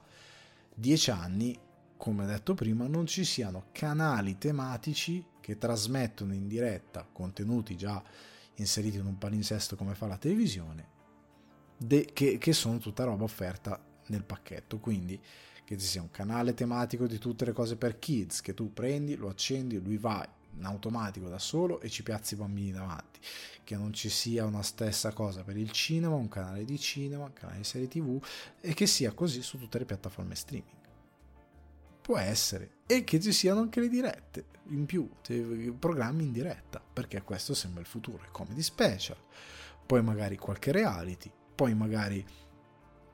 qualche evento, un concerto, un, eh, un, eh, non lo so, un evento live come un Sanremo, eh, non su Netflix ovviamente, io credo che rimarrà televisione di Stato forever, però ecco, per dire, c'è la possibilità che questi eventi in futuro eventi, non per forza quelli che ho nominato, ma qualsiasi altro tipo di evento live possa arrivare sulle piattaforme streaming e diventare la normalità, però che ritorna indietro, perché il modello per me è invincibile. E dopo questo chiacchieratone tra Oscar e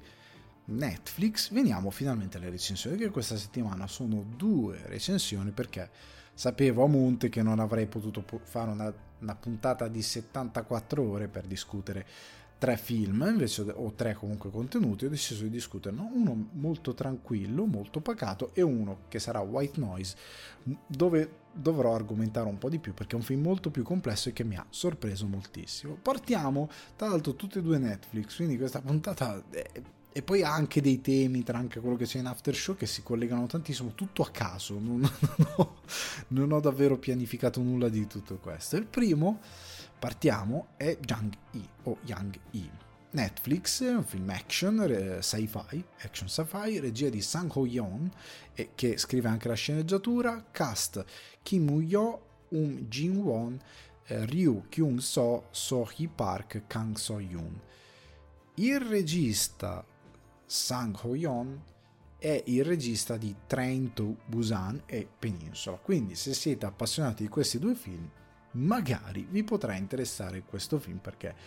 siete fan della poetica di questo regista. Di cosa parla il film? Leggo la trama per come l'ho trovata su IMDb, che è su una terra inabitabile del XXII secolo, una terra, l'esito di una guerra civile dipende dalla clonazione del cervello di un soldato d'elite per creare un robot mercenario tutti termini un po' sbagliati. Sostanzialmente siamo nel futuro, nel 2300 qualcosa, la Terra è diventata inabitabile perché si sono alzati tantissimo gli oceani e quindi l'essere umano ha dovuto un po' eh, scappare. Scappa, crea queste varie fa- fazioni che si ritrovano nello spazio in queste eh, basi volanti che però vanno, questo è tutto spiegato nell'intro con didascali a schermo, alcune di queste fazioni si coalizzano e cominciano una guerra civile tra le varie altre coalizioni e da qui questa guerra civile non finisce più, dura un sacco di tempo e si sta cercando un modo per porvi fine. Nel frattempo, il modo che sembra eh, per potervi porre fine di una di queste eh, due fazioni in, di questa guerra civile è sostanzialmente quello di prendere i dati del cervello di questa soldatessa leggendaria che per un soffio non ha effettivamente posto fine alla guerra in una missione ben specifica, riuscire a riprodurla, riportarla in vita e sistemarla all'interno di un androide eh, o di un replicante, se così vogliamo dire, in modo tale che possa beh, mettere fine alla guerra, porre fine alla guerra e, e sistemare la situazione e non avere più questo mondo terrificante. Ora, il film ha delle cose estremamente positive, delle cose più che altro molto interessanti e delle cose molto posso dire standard, non sono del tutto negative, sono semplicemente standard. Allora, da un punto di vista, prendiamo i temi del film. Eh, il film è molto interessante perché ci mette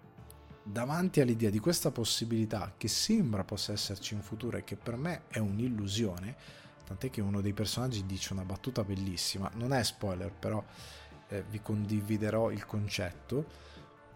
ovvero che in questo futuro incredibile alla nostra morte tu puoi scegliere di farti trasferire i dati, tu sostanzialmente fai un download di tutto quello che è contenuto nel tuo cervello, lo metti in una banca dati e poi viene trasferito in un corpo che ha un cervello ehm,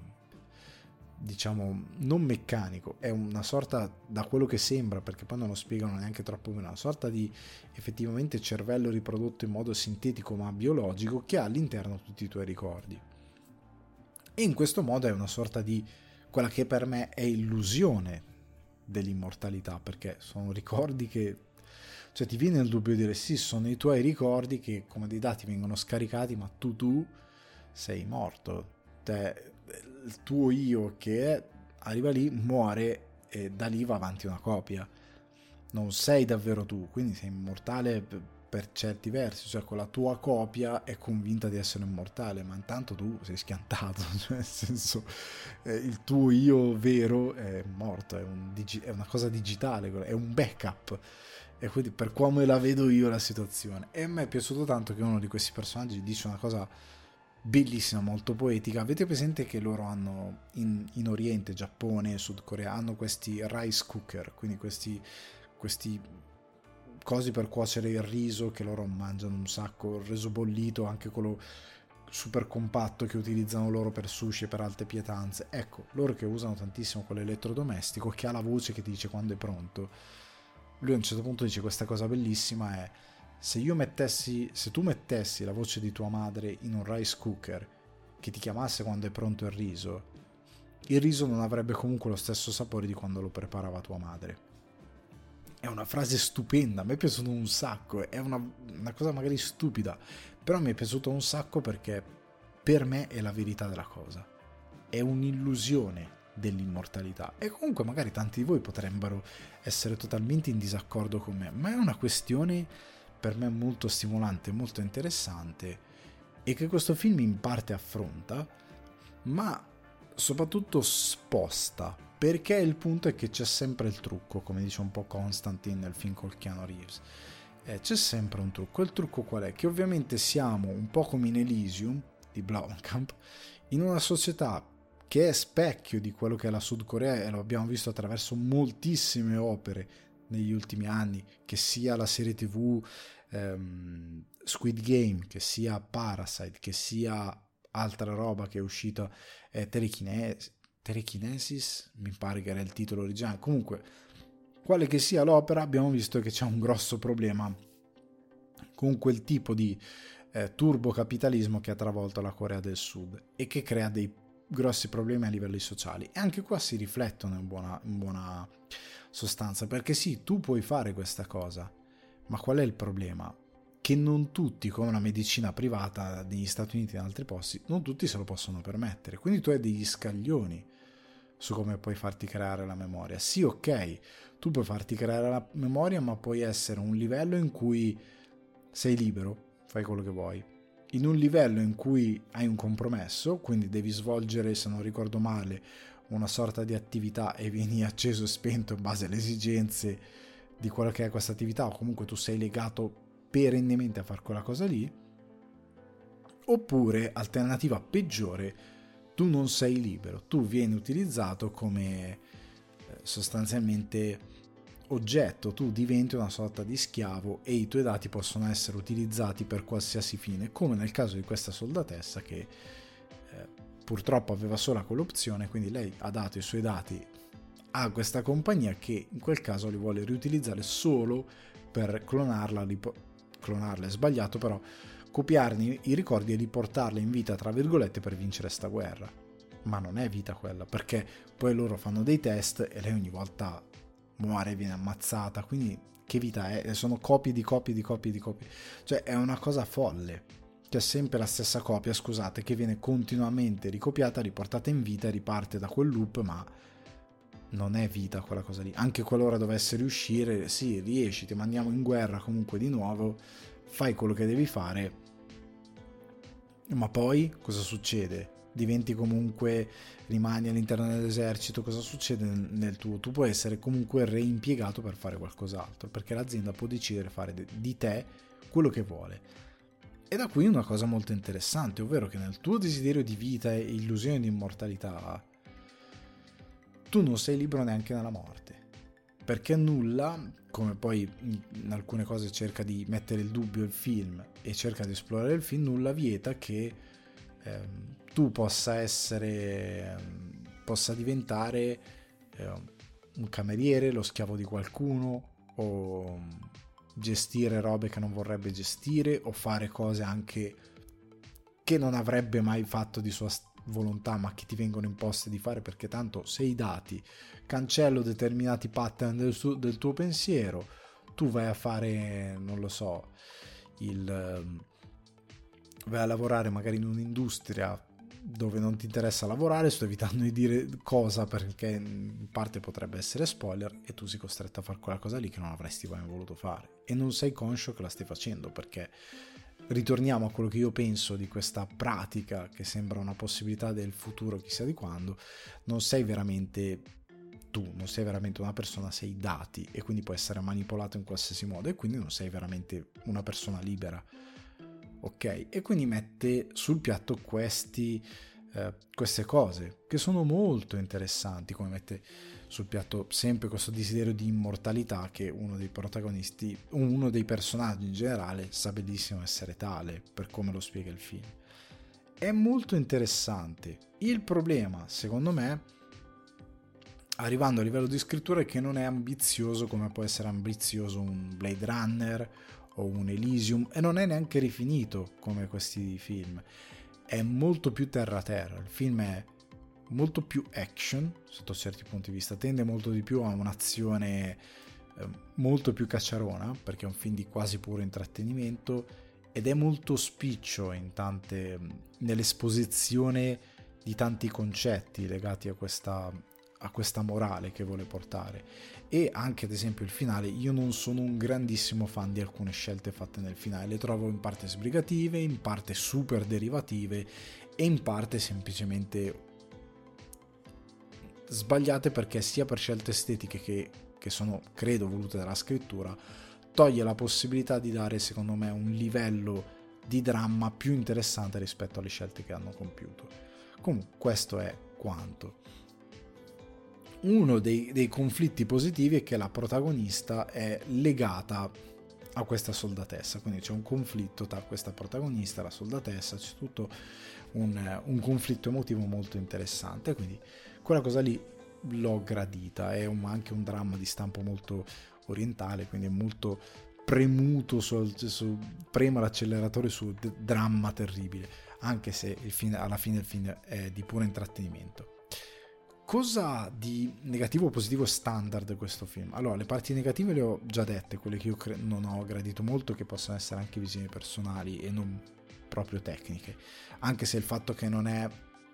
a livello di scrittura particolarmente rifinito, ma è molto molto molto basilare, è una cosa che secondo me sarà ovvia per tutti. Eh, quando in verità con l'intrattenimento potresti fare un qualcosa di più, appunto ho citato Elysium, appunto eh, parlavo anche di eh, Blade Runner, puoi fare molto di più pur facendo intrattenimento, o anche la prima stagione di Westworld, Pu- puoi, puoi, fare tantissimo. Cosa ha questo film che non, lo rende un po' standard. Uno dei VFX che sono tantissimi e che sono non agli standard ovviamente di un tentpole di Hollywood, cioè non sono a quel livello. Tuttavia il cinema sudamericano, anche nelle produzioni Netflix, mostra una buona dignità, nel senso che quello che io ho gradito e quello che definisce ormai anche dei buoni VFX non è solo una resa fotorealistica, ok? Qua c'è una buona una discreta resa, ecco, diciamo così, dei VFX. È più che altro l'interazione che hai con i VFX. E qua ci sono molti eh, androidi, replicanti, robot, chiamateli come volete, che combattono con invece dei personaggi eh, live action e l'interazione tra questi è praticamente perfetta. Non hai mai il dubbio le movenze, la se un androide dà un pugno a un personaggio live action non ti dà senso di distacco che sia stato fatto cioè probabilmente c'era qualcuno con una tuta verde che faceva questi movimenti con degli stunt eccetera eccetera quindi credo che siano realizzati molto bene a questo punto di vista pur essendo visivamente mediocri e sono più che dignitosi per un un film di un'ora e 40 perché anche questa è una nota positiva che ha una durata decente che comunque fa bene il suo mestiere da questo punto di vista. Offre un buon intrattenimento che non è eh, disdicevole sotto il punto di vista visivo e anche della regia. Cioè, io, ah, ci sono produzioni italiane che non hanno grossi VFX, che hanno magari qualche VFX, qualche effetto speciale, ma che a livello di regia, di scene action e, e spesso anche di scrittura sono terribili, sono veramente inguardabili. Qua invece abbiamo un livello che è sempre almeno la sufficienza. Poi può essere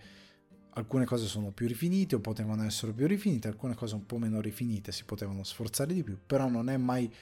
quella cosa per la quale dici mio dio che schifo, non arrivi mai a quell'idea di dire che cosa sto guardando.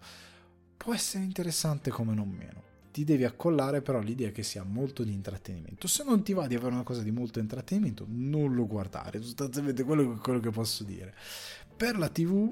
funziona molto bene quindi è un'azione fabbriconi. Quindi per questo è molto basic. È un film molto da... è un popcorn movie, ecco come si diceva una volta, pur avendo dei buoni dei buoni propositi emotivi e, e non politici è sbagliato, emotivi e eh, culturali, di risvolti sociali, eccetera, eccetera, è un popcorn movie che non spinge, ecco, non è proprio rifinito per essere un giga blockbuster, è molto più basic come dicevo, però alla fine funziona. In quello che devo fare è quella è la sua è la sua dimensione. Quindi se avete voglia di guardare un film di questo tipo, ve lo consiglio. Cioè un film proprio per distrarvi quell'ora e 40 pur accendendo il cervello perché il film ha qualcosina da dire. Può essere una cosa di buon intrattenimento anche solo se seguite questo tipo di autore o questo tipo di poetica perché il cinema e anche la serialità sudcoreana stanno avendo tanto da dire per quanto riguarda la loro società ed è sempre interessante. Non è a livello di molti altri film, devo dire la verità, sempre venuti dalla Sud Corea, però può essere di interesse per qualcuno. Ovviamente, ve lo ripeto, scanso di questo, non aspettatevi un Blade Runner, non aspettatevi un, un Elysium proprio per ricerca estetica, eccetera, eccetera. Ecco, alcune idee di sci-fi per me sono troppo tutto grigio, questa idea di sci-fi è molto vecchia per me, io trovo alcune cose alcune cose sono super moderne e alcune a livello proprio di estetica non mi piacciono perché le ho trovate un po' desuete, cioè sono più fuori dal tempo, bisognerebbe rinnovare quel tipo di sci-fi, però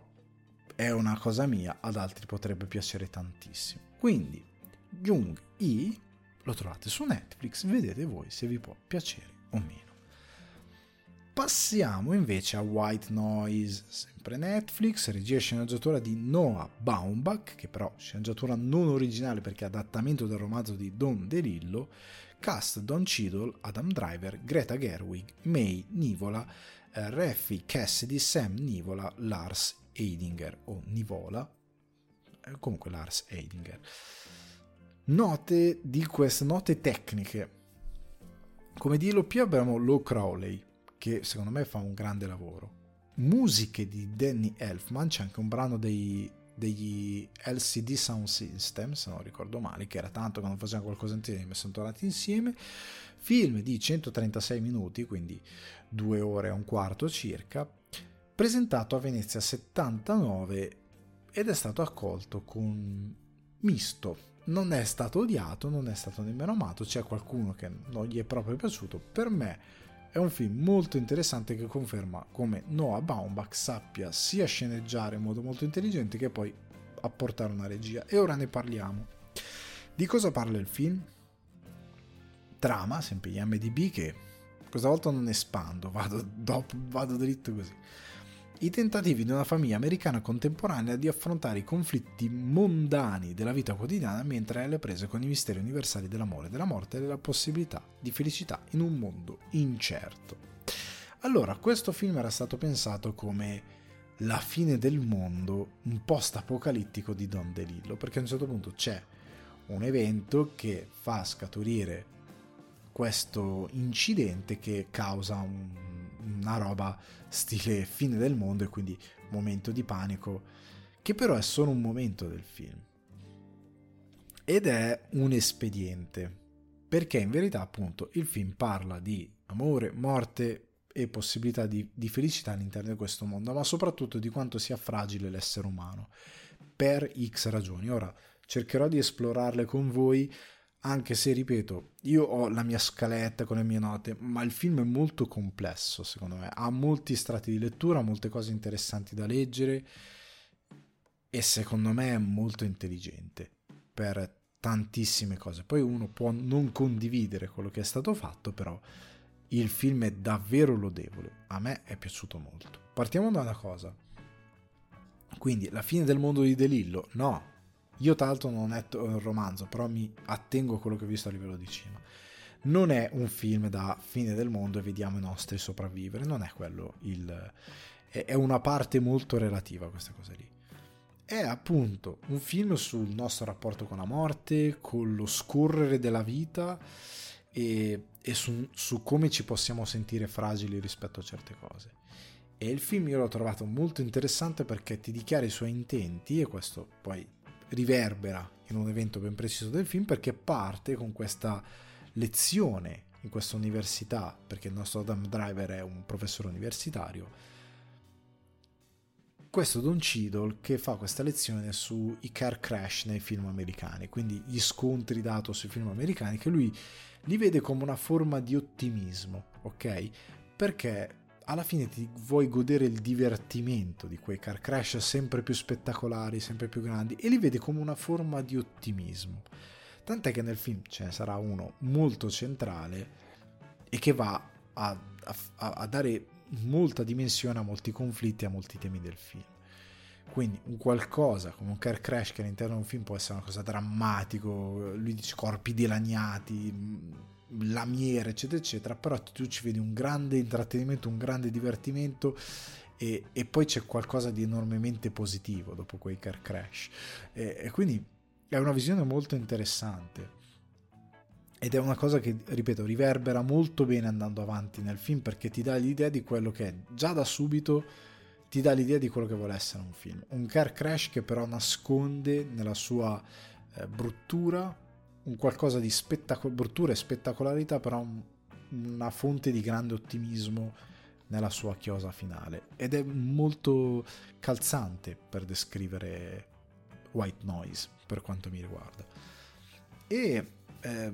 ho trovato super interessante come il tutto parte perché nella trama dice eh, la vita, i conflitti mondani della vita quotidiana. E, è un po' espressa male questa cosa non sono conflitti mondani perché non c'è mondanità, però i conflitti della vita quotidiana, tant'è una cosa che a me personalmente eh, ha colpito è perché tutto il film si bilancia tra il personaggio di Adam Driver e quello di Greta Gerwig, quindi questa coppia dove lui ama tantissimo lei perché lei è la parte molto brillante della famiglia, è la parte, è il sole un po' di questa famiglia e Adam Driver all'inizio è super elettrico perché c'è questo evento straordinario all'università che parte da tutti questi station wagon che, che guidano verso l'università, quindi ritorniamo al tema delle macchine. E lui dice questa cosa: let's enjoy these aimless days while we can. Quindi godiamoci questi giorni senza eh, aimless, quindi senza un punto, senza un focus, senza un, um, un, un, un come dire, uno scopo finché possiamo. Ed è una cosa bellissima perché poi considerando che poi c'è il car crash a livello poetico che causa determinate cose, porta determinato caos all'interno della vicenda, sembra un po' anticiparti certe cose. Come poco più avanti lui guardando fuori dalla, dalla, dalla finestra a un certo punto mentre è a letto dice eh, questa vado a memoria, però dice una cosa, la traduco direttamente perché in inglese non la ricordo esattamente, però dice qualcosa come sei là fuori, dove sei, chi sei. Perché Adam Driver sente a percezione di qualcosa che non va, percezione, di qualcosa che lo tormenta e sente che nell'aria c'è qualcosa che sta per portare caos. L'altra cosa interessante è che poi quando lui parla appunto con la Gerwig, sempre per sottolineare i temi del film, eh, mentre lei descrive certe cose che pensa, eccetera, eccetera, Driver le dice uh, sounds like a boring life, quindi sembra come una vita molto noiosa. E lei risponde, I hope it lasts forever, quindi spero duri in eterno.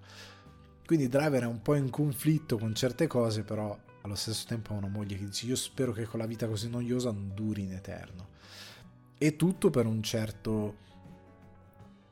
per una certa paura sempre della morte, della vita che va avanti, perché tu hai una famiglia, la tua vita va avanti, i tuoi figli crescono e tu ti senti più vicino alla fine però stai raggiungendo una certa serenità che vorresti durasse in eterno, non vorresti lasciare certe cose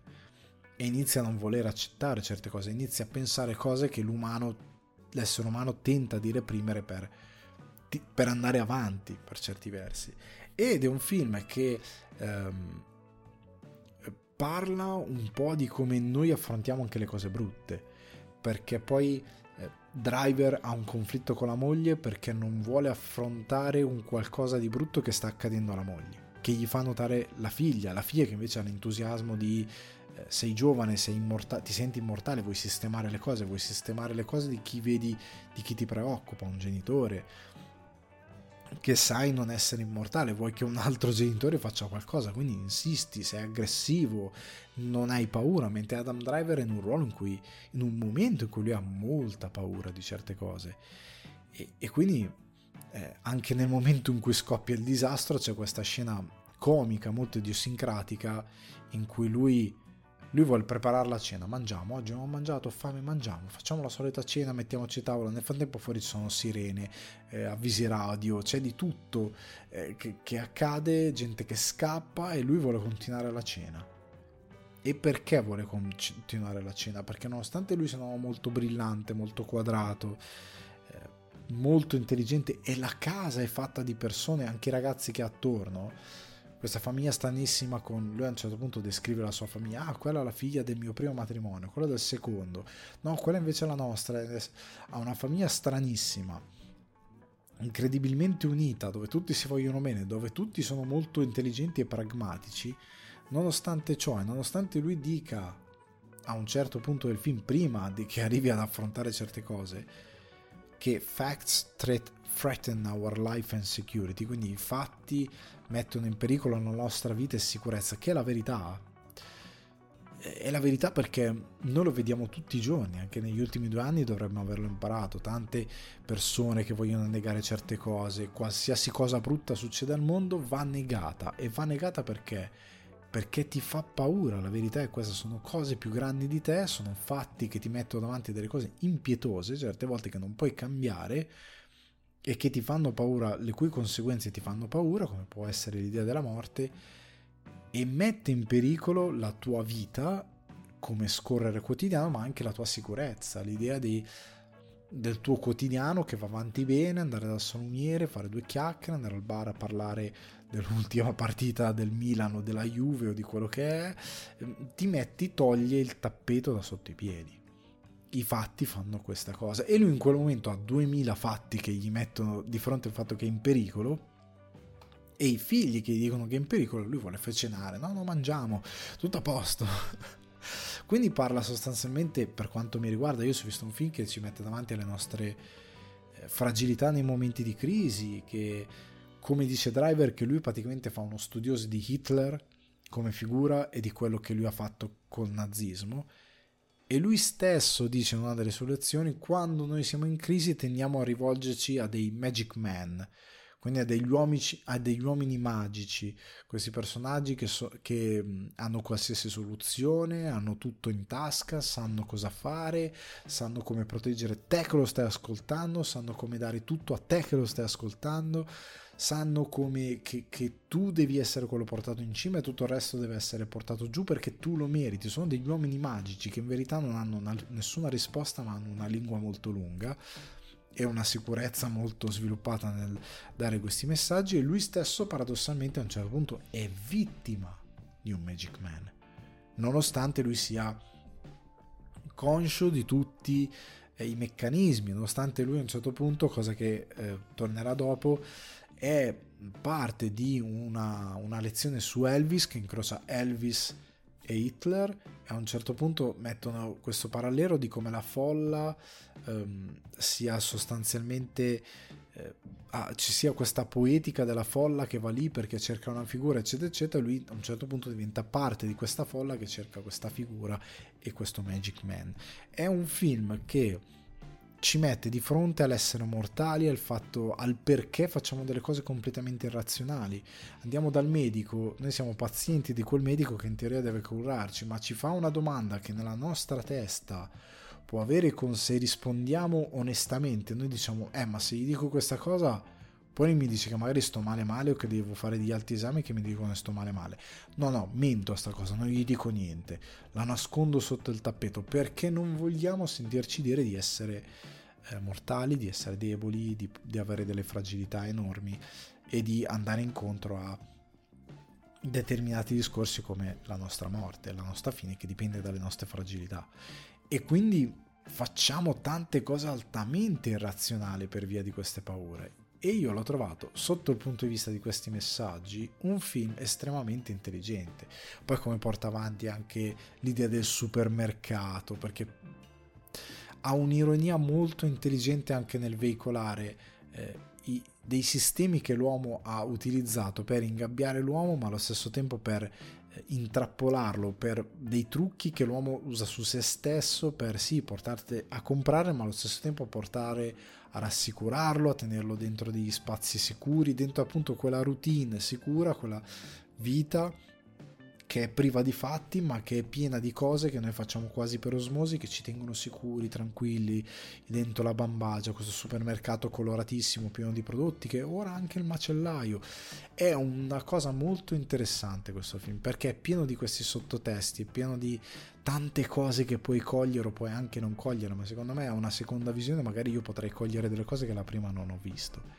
È molto molto molto interessante descrive, è un film che tra l'altro si ambienta negli anni 80, 70, 80, adesso non mi ricordo, credo 80 se non vado errato, che nonostante ciò io non so il libro, però è incredibilmente moderno, perché riesce comunque a descrivere cosa siamo, chi siamo, le paure che abbiamo, perché per certi versi sono cose universali e perché eh, determinate strutture del nostro presente aderiscono comunque a certe cose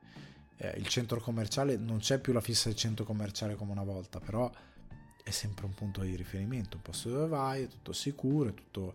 instradato, sono le solite cose, tutto tranquillo, ti, ti, senti bene, ti senti abbracciato da quel posto e lì vai con la famiglia, va tutto bene.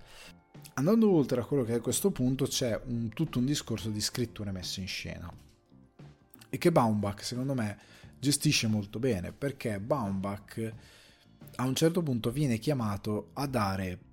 cioè quello che ogni regista dovrebbe saper fare, a dare un certo tipo di ritmo, musicalità e tradurre in immagine non solo una sceneggiatura, ma un libro. Cioè lui sta adattando un libro. Il libro di De Lillo io non l'ho letto, ora sono curioso quasi quasi, però io sono sicuro che avrà una certa poetica a livello di scrittura, cosa che i personaggi hanno, perché i personaggi in modo di dialogare hanno un, modo idiosincratico di parlare molto poetico, come se fosse un,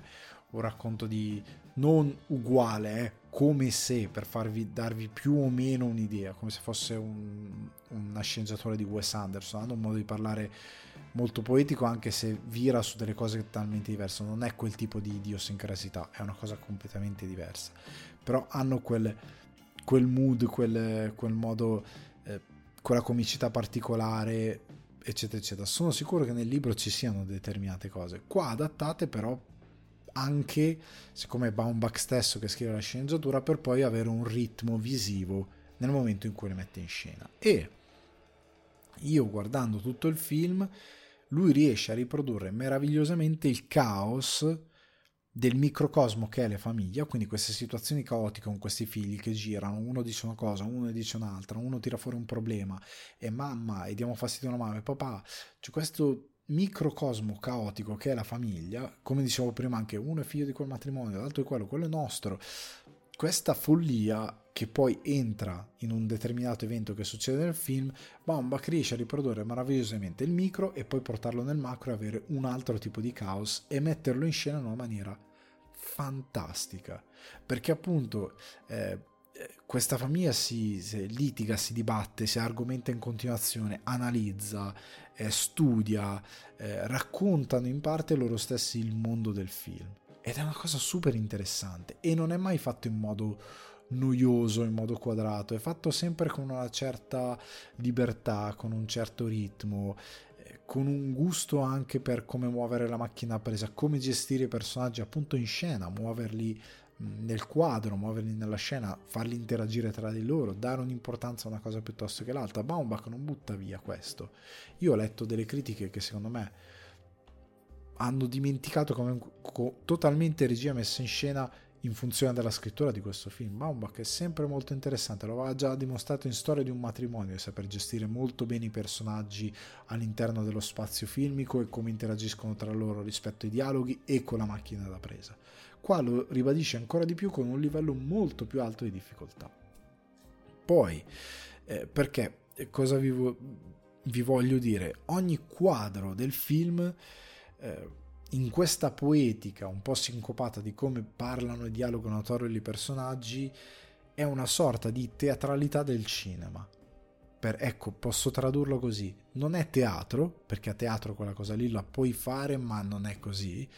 Perché è cinema? Perché loro si parlano sopra, eh, loro hanno un modo di dialogare assurdo. Vi faccio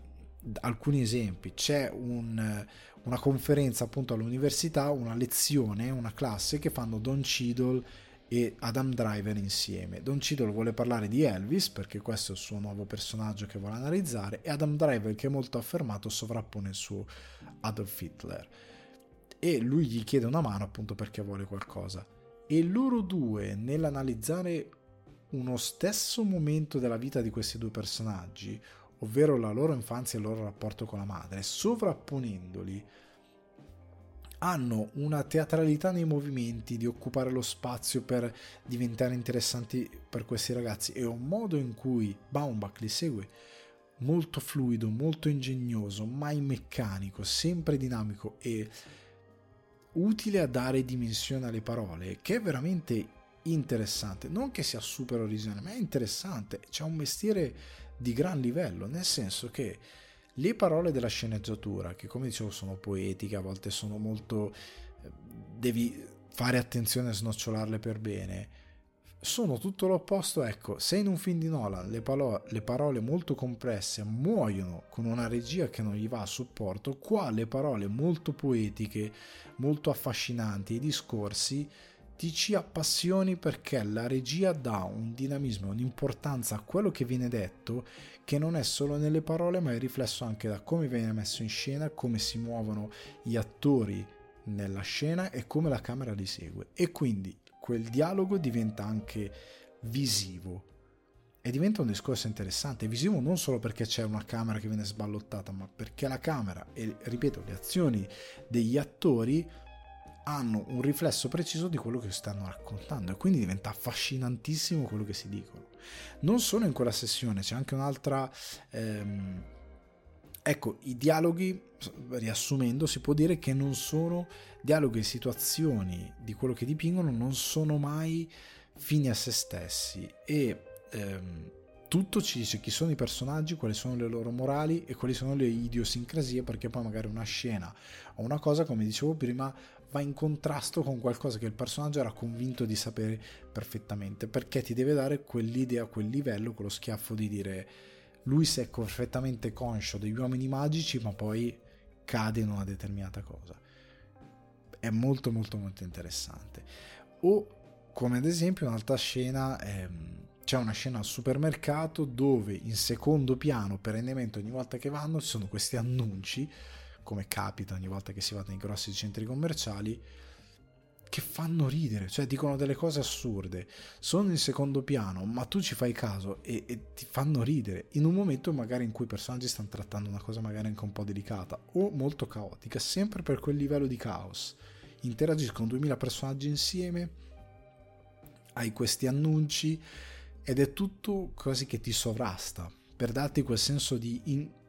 cioè quella quotidianità è quasi incontrollabile ma perché la quotidianità fai duemila cose hai i figli hai il collega hai l'impegno con un collega che ti chiede aiuto con una moglie che vuole farti fare determinate cose la moglie vuole fare determinate cose con te quindi anche lei si sente sovrastare da certe cose dà idea di come questa eh, quotidianità apparentemente monotona, però in verità vorresti durasse per sempre perché sue, nei suoi piccoli caos è straordinario. Eh, questo è almeno quello che sto vedendo io, che ho visto io in White Noise. Come ad esempio c'è un altro dialogo. A un tavolo, loro sono a un tavolo, stanno parlando qua, tra professori, stanno parlando di diverse cose, Adam Driver è preoccupato di determinate cose e le loro conversazioni si sovrappongono. E dinamicamente si passa da una cosa all'altra. E nessuna di queste conversazioni, come dicevo prima, è banale, anzi ognuna di queste è un pezzo del tassello della moralità della storia del film. E tu le devi seguire tutte per capire cosa ti sta succedendo. E il modo in cui si sovrappongono non è fastidioso, è secondo me solo molto riflesso sempre di quell'idea di caos, che è la vita vera, perché è incontrollabile, ok? ed è una cosa che il protagonista a un certo punto fa fatica ad accettare, tuttavia è messa in scena in certi momenti. Il film non è tutto così, però in tantissimi momenti è così, il ritmo è molto incalzante perché ti devi dare un'idea ben precisa in un momento ben preciso con dei dialoghi ben precisi e quindi funziona tantissimo. Niente è superfluo in questo film a livello di immagini, niente lo è a livello di scrittura, niente lo è a livello di musiche. Ehm, ha una regia che appunto supporta il dialogo e non lo subisce e soprattutto ehm,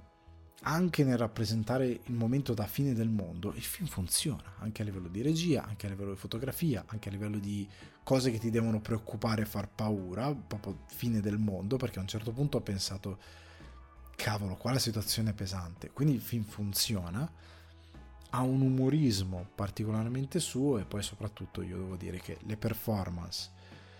io mi aspettavo qualcosa agli Oscar ecco tornando al discorso di sopra ecco forse ho dimenticato White Noise perché o i bambini o lo stesso driver o Cidol o la Gerwig io qualcosa mi aspettavo perché hanno una sceneggiatura molto complessa hanno una messa in scena con, fare, con, con la quale fare i conti che è complessa per Driver, come per Gerwig, come per Cidol. Eh, hanno questi attori giovanissimi, sono bambini, sono davvero bravissimi, li ho trovati straordinari. E non so perché niente di tutto questo sia stato premiato, perché l'ho trovato un film davvero brillante sotto ogni punto di vista. Anzi, ho letto dei commenti insultanti verso Noah Baumbach che non capisco davvero perché. Ha dimostrato ancora una volta di essere un regista meraviglioso. Concludendo, è un film che piacerà a tutti in modo universale? No, primo perché il modo di trattare i temi, i temi che tratta potrebbero essere respingenti per alcuni che non amano un, un film o una storia, un tipo di ritmo molto dinamico, molto incalzante. Prendete un, un, personaggio che ci si avvicina molto, Amy Sherman Palladino. Amy Sherman Palladino ha imparato moltissimo ad avere queste situazioni sincopate con un ritmo quasi jazz, dopo, dove le cose si sovrappongono, i personaggi occupano un certo spazio, la regia gli va dietro, tutto è caotico ed è assurdo il film tante volte ha questa idea con un umorismo però tutto suo, con delle morali tutte sue, con un linguaggio completamente suo. Allen è un altro che molte volte costruisce il caos. Sono piccole parentesi, ma le sa costruire. ecco, se non amate un certo tipo di, mm, di, poetica, probabilmente non amerete questo film. Se non amate un certo tipo di, eh, quel tipo di approccio, probabilmente non gli, vole, non gli vorrete bene e soprattutto se non riuscite a entrare nell'idea di moltissimi dei temi eh, che finiscono per essere molto adulti, che magari un, ecco, come i bambini protagonisti, se siete in un'età in cui vi credete molto immortali, e non avete coscienza di alcune cose sarà difficile capire white noise. Anche perché la, per come è pubblicizzato è stato pubblicizzato male perché è il film che descrive la fine del mondo di De Lillo eh, non è così.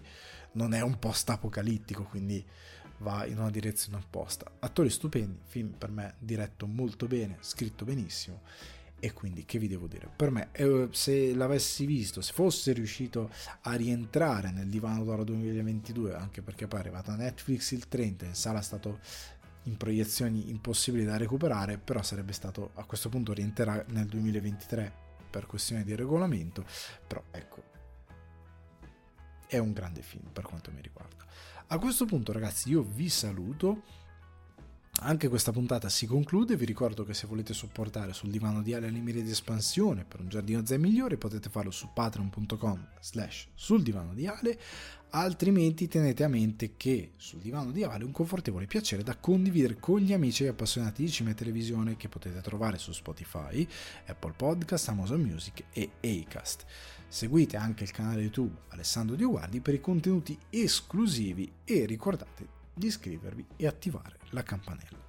Un saluto dal vostro host Alessandro Riguardi, a settimana prossima. Ciao!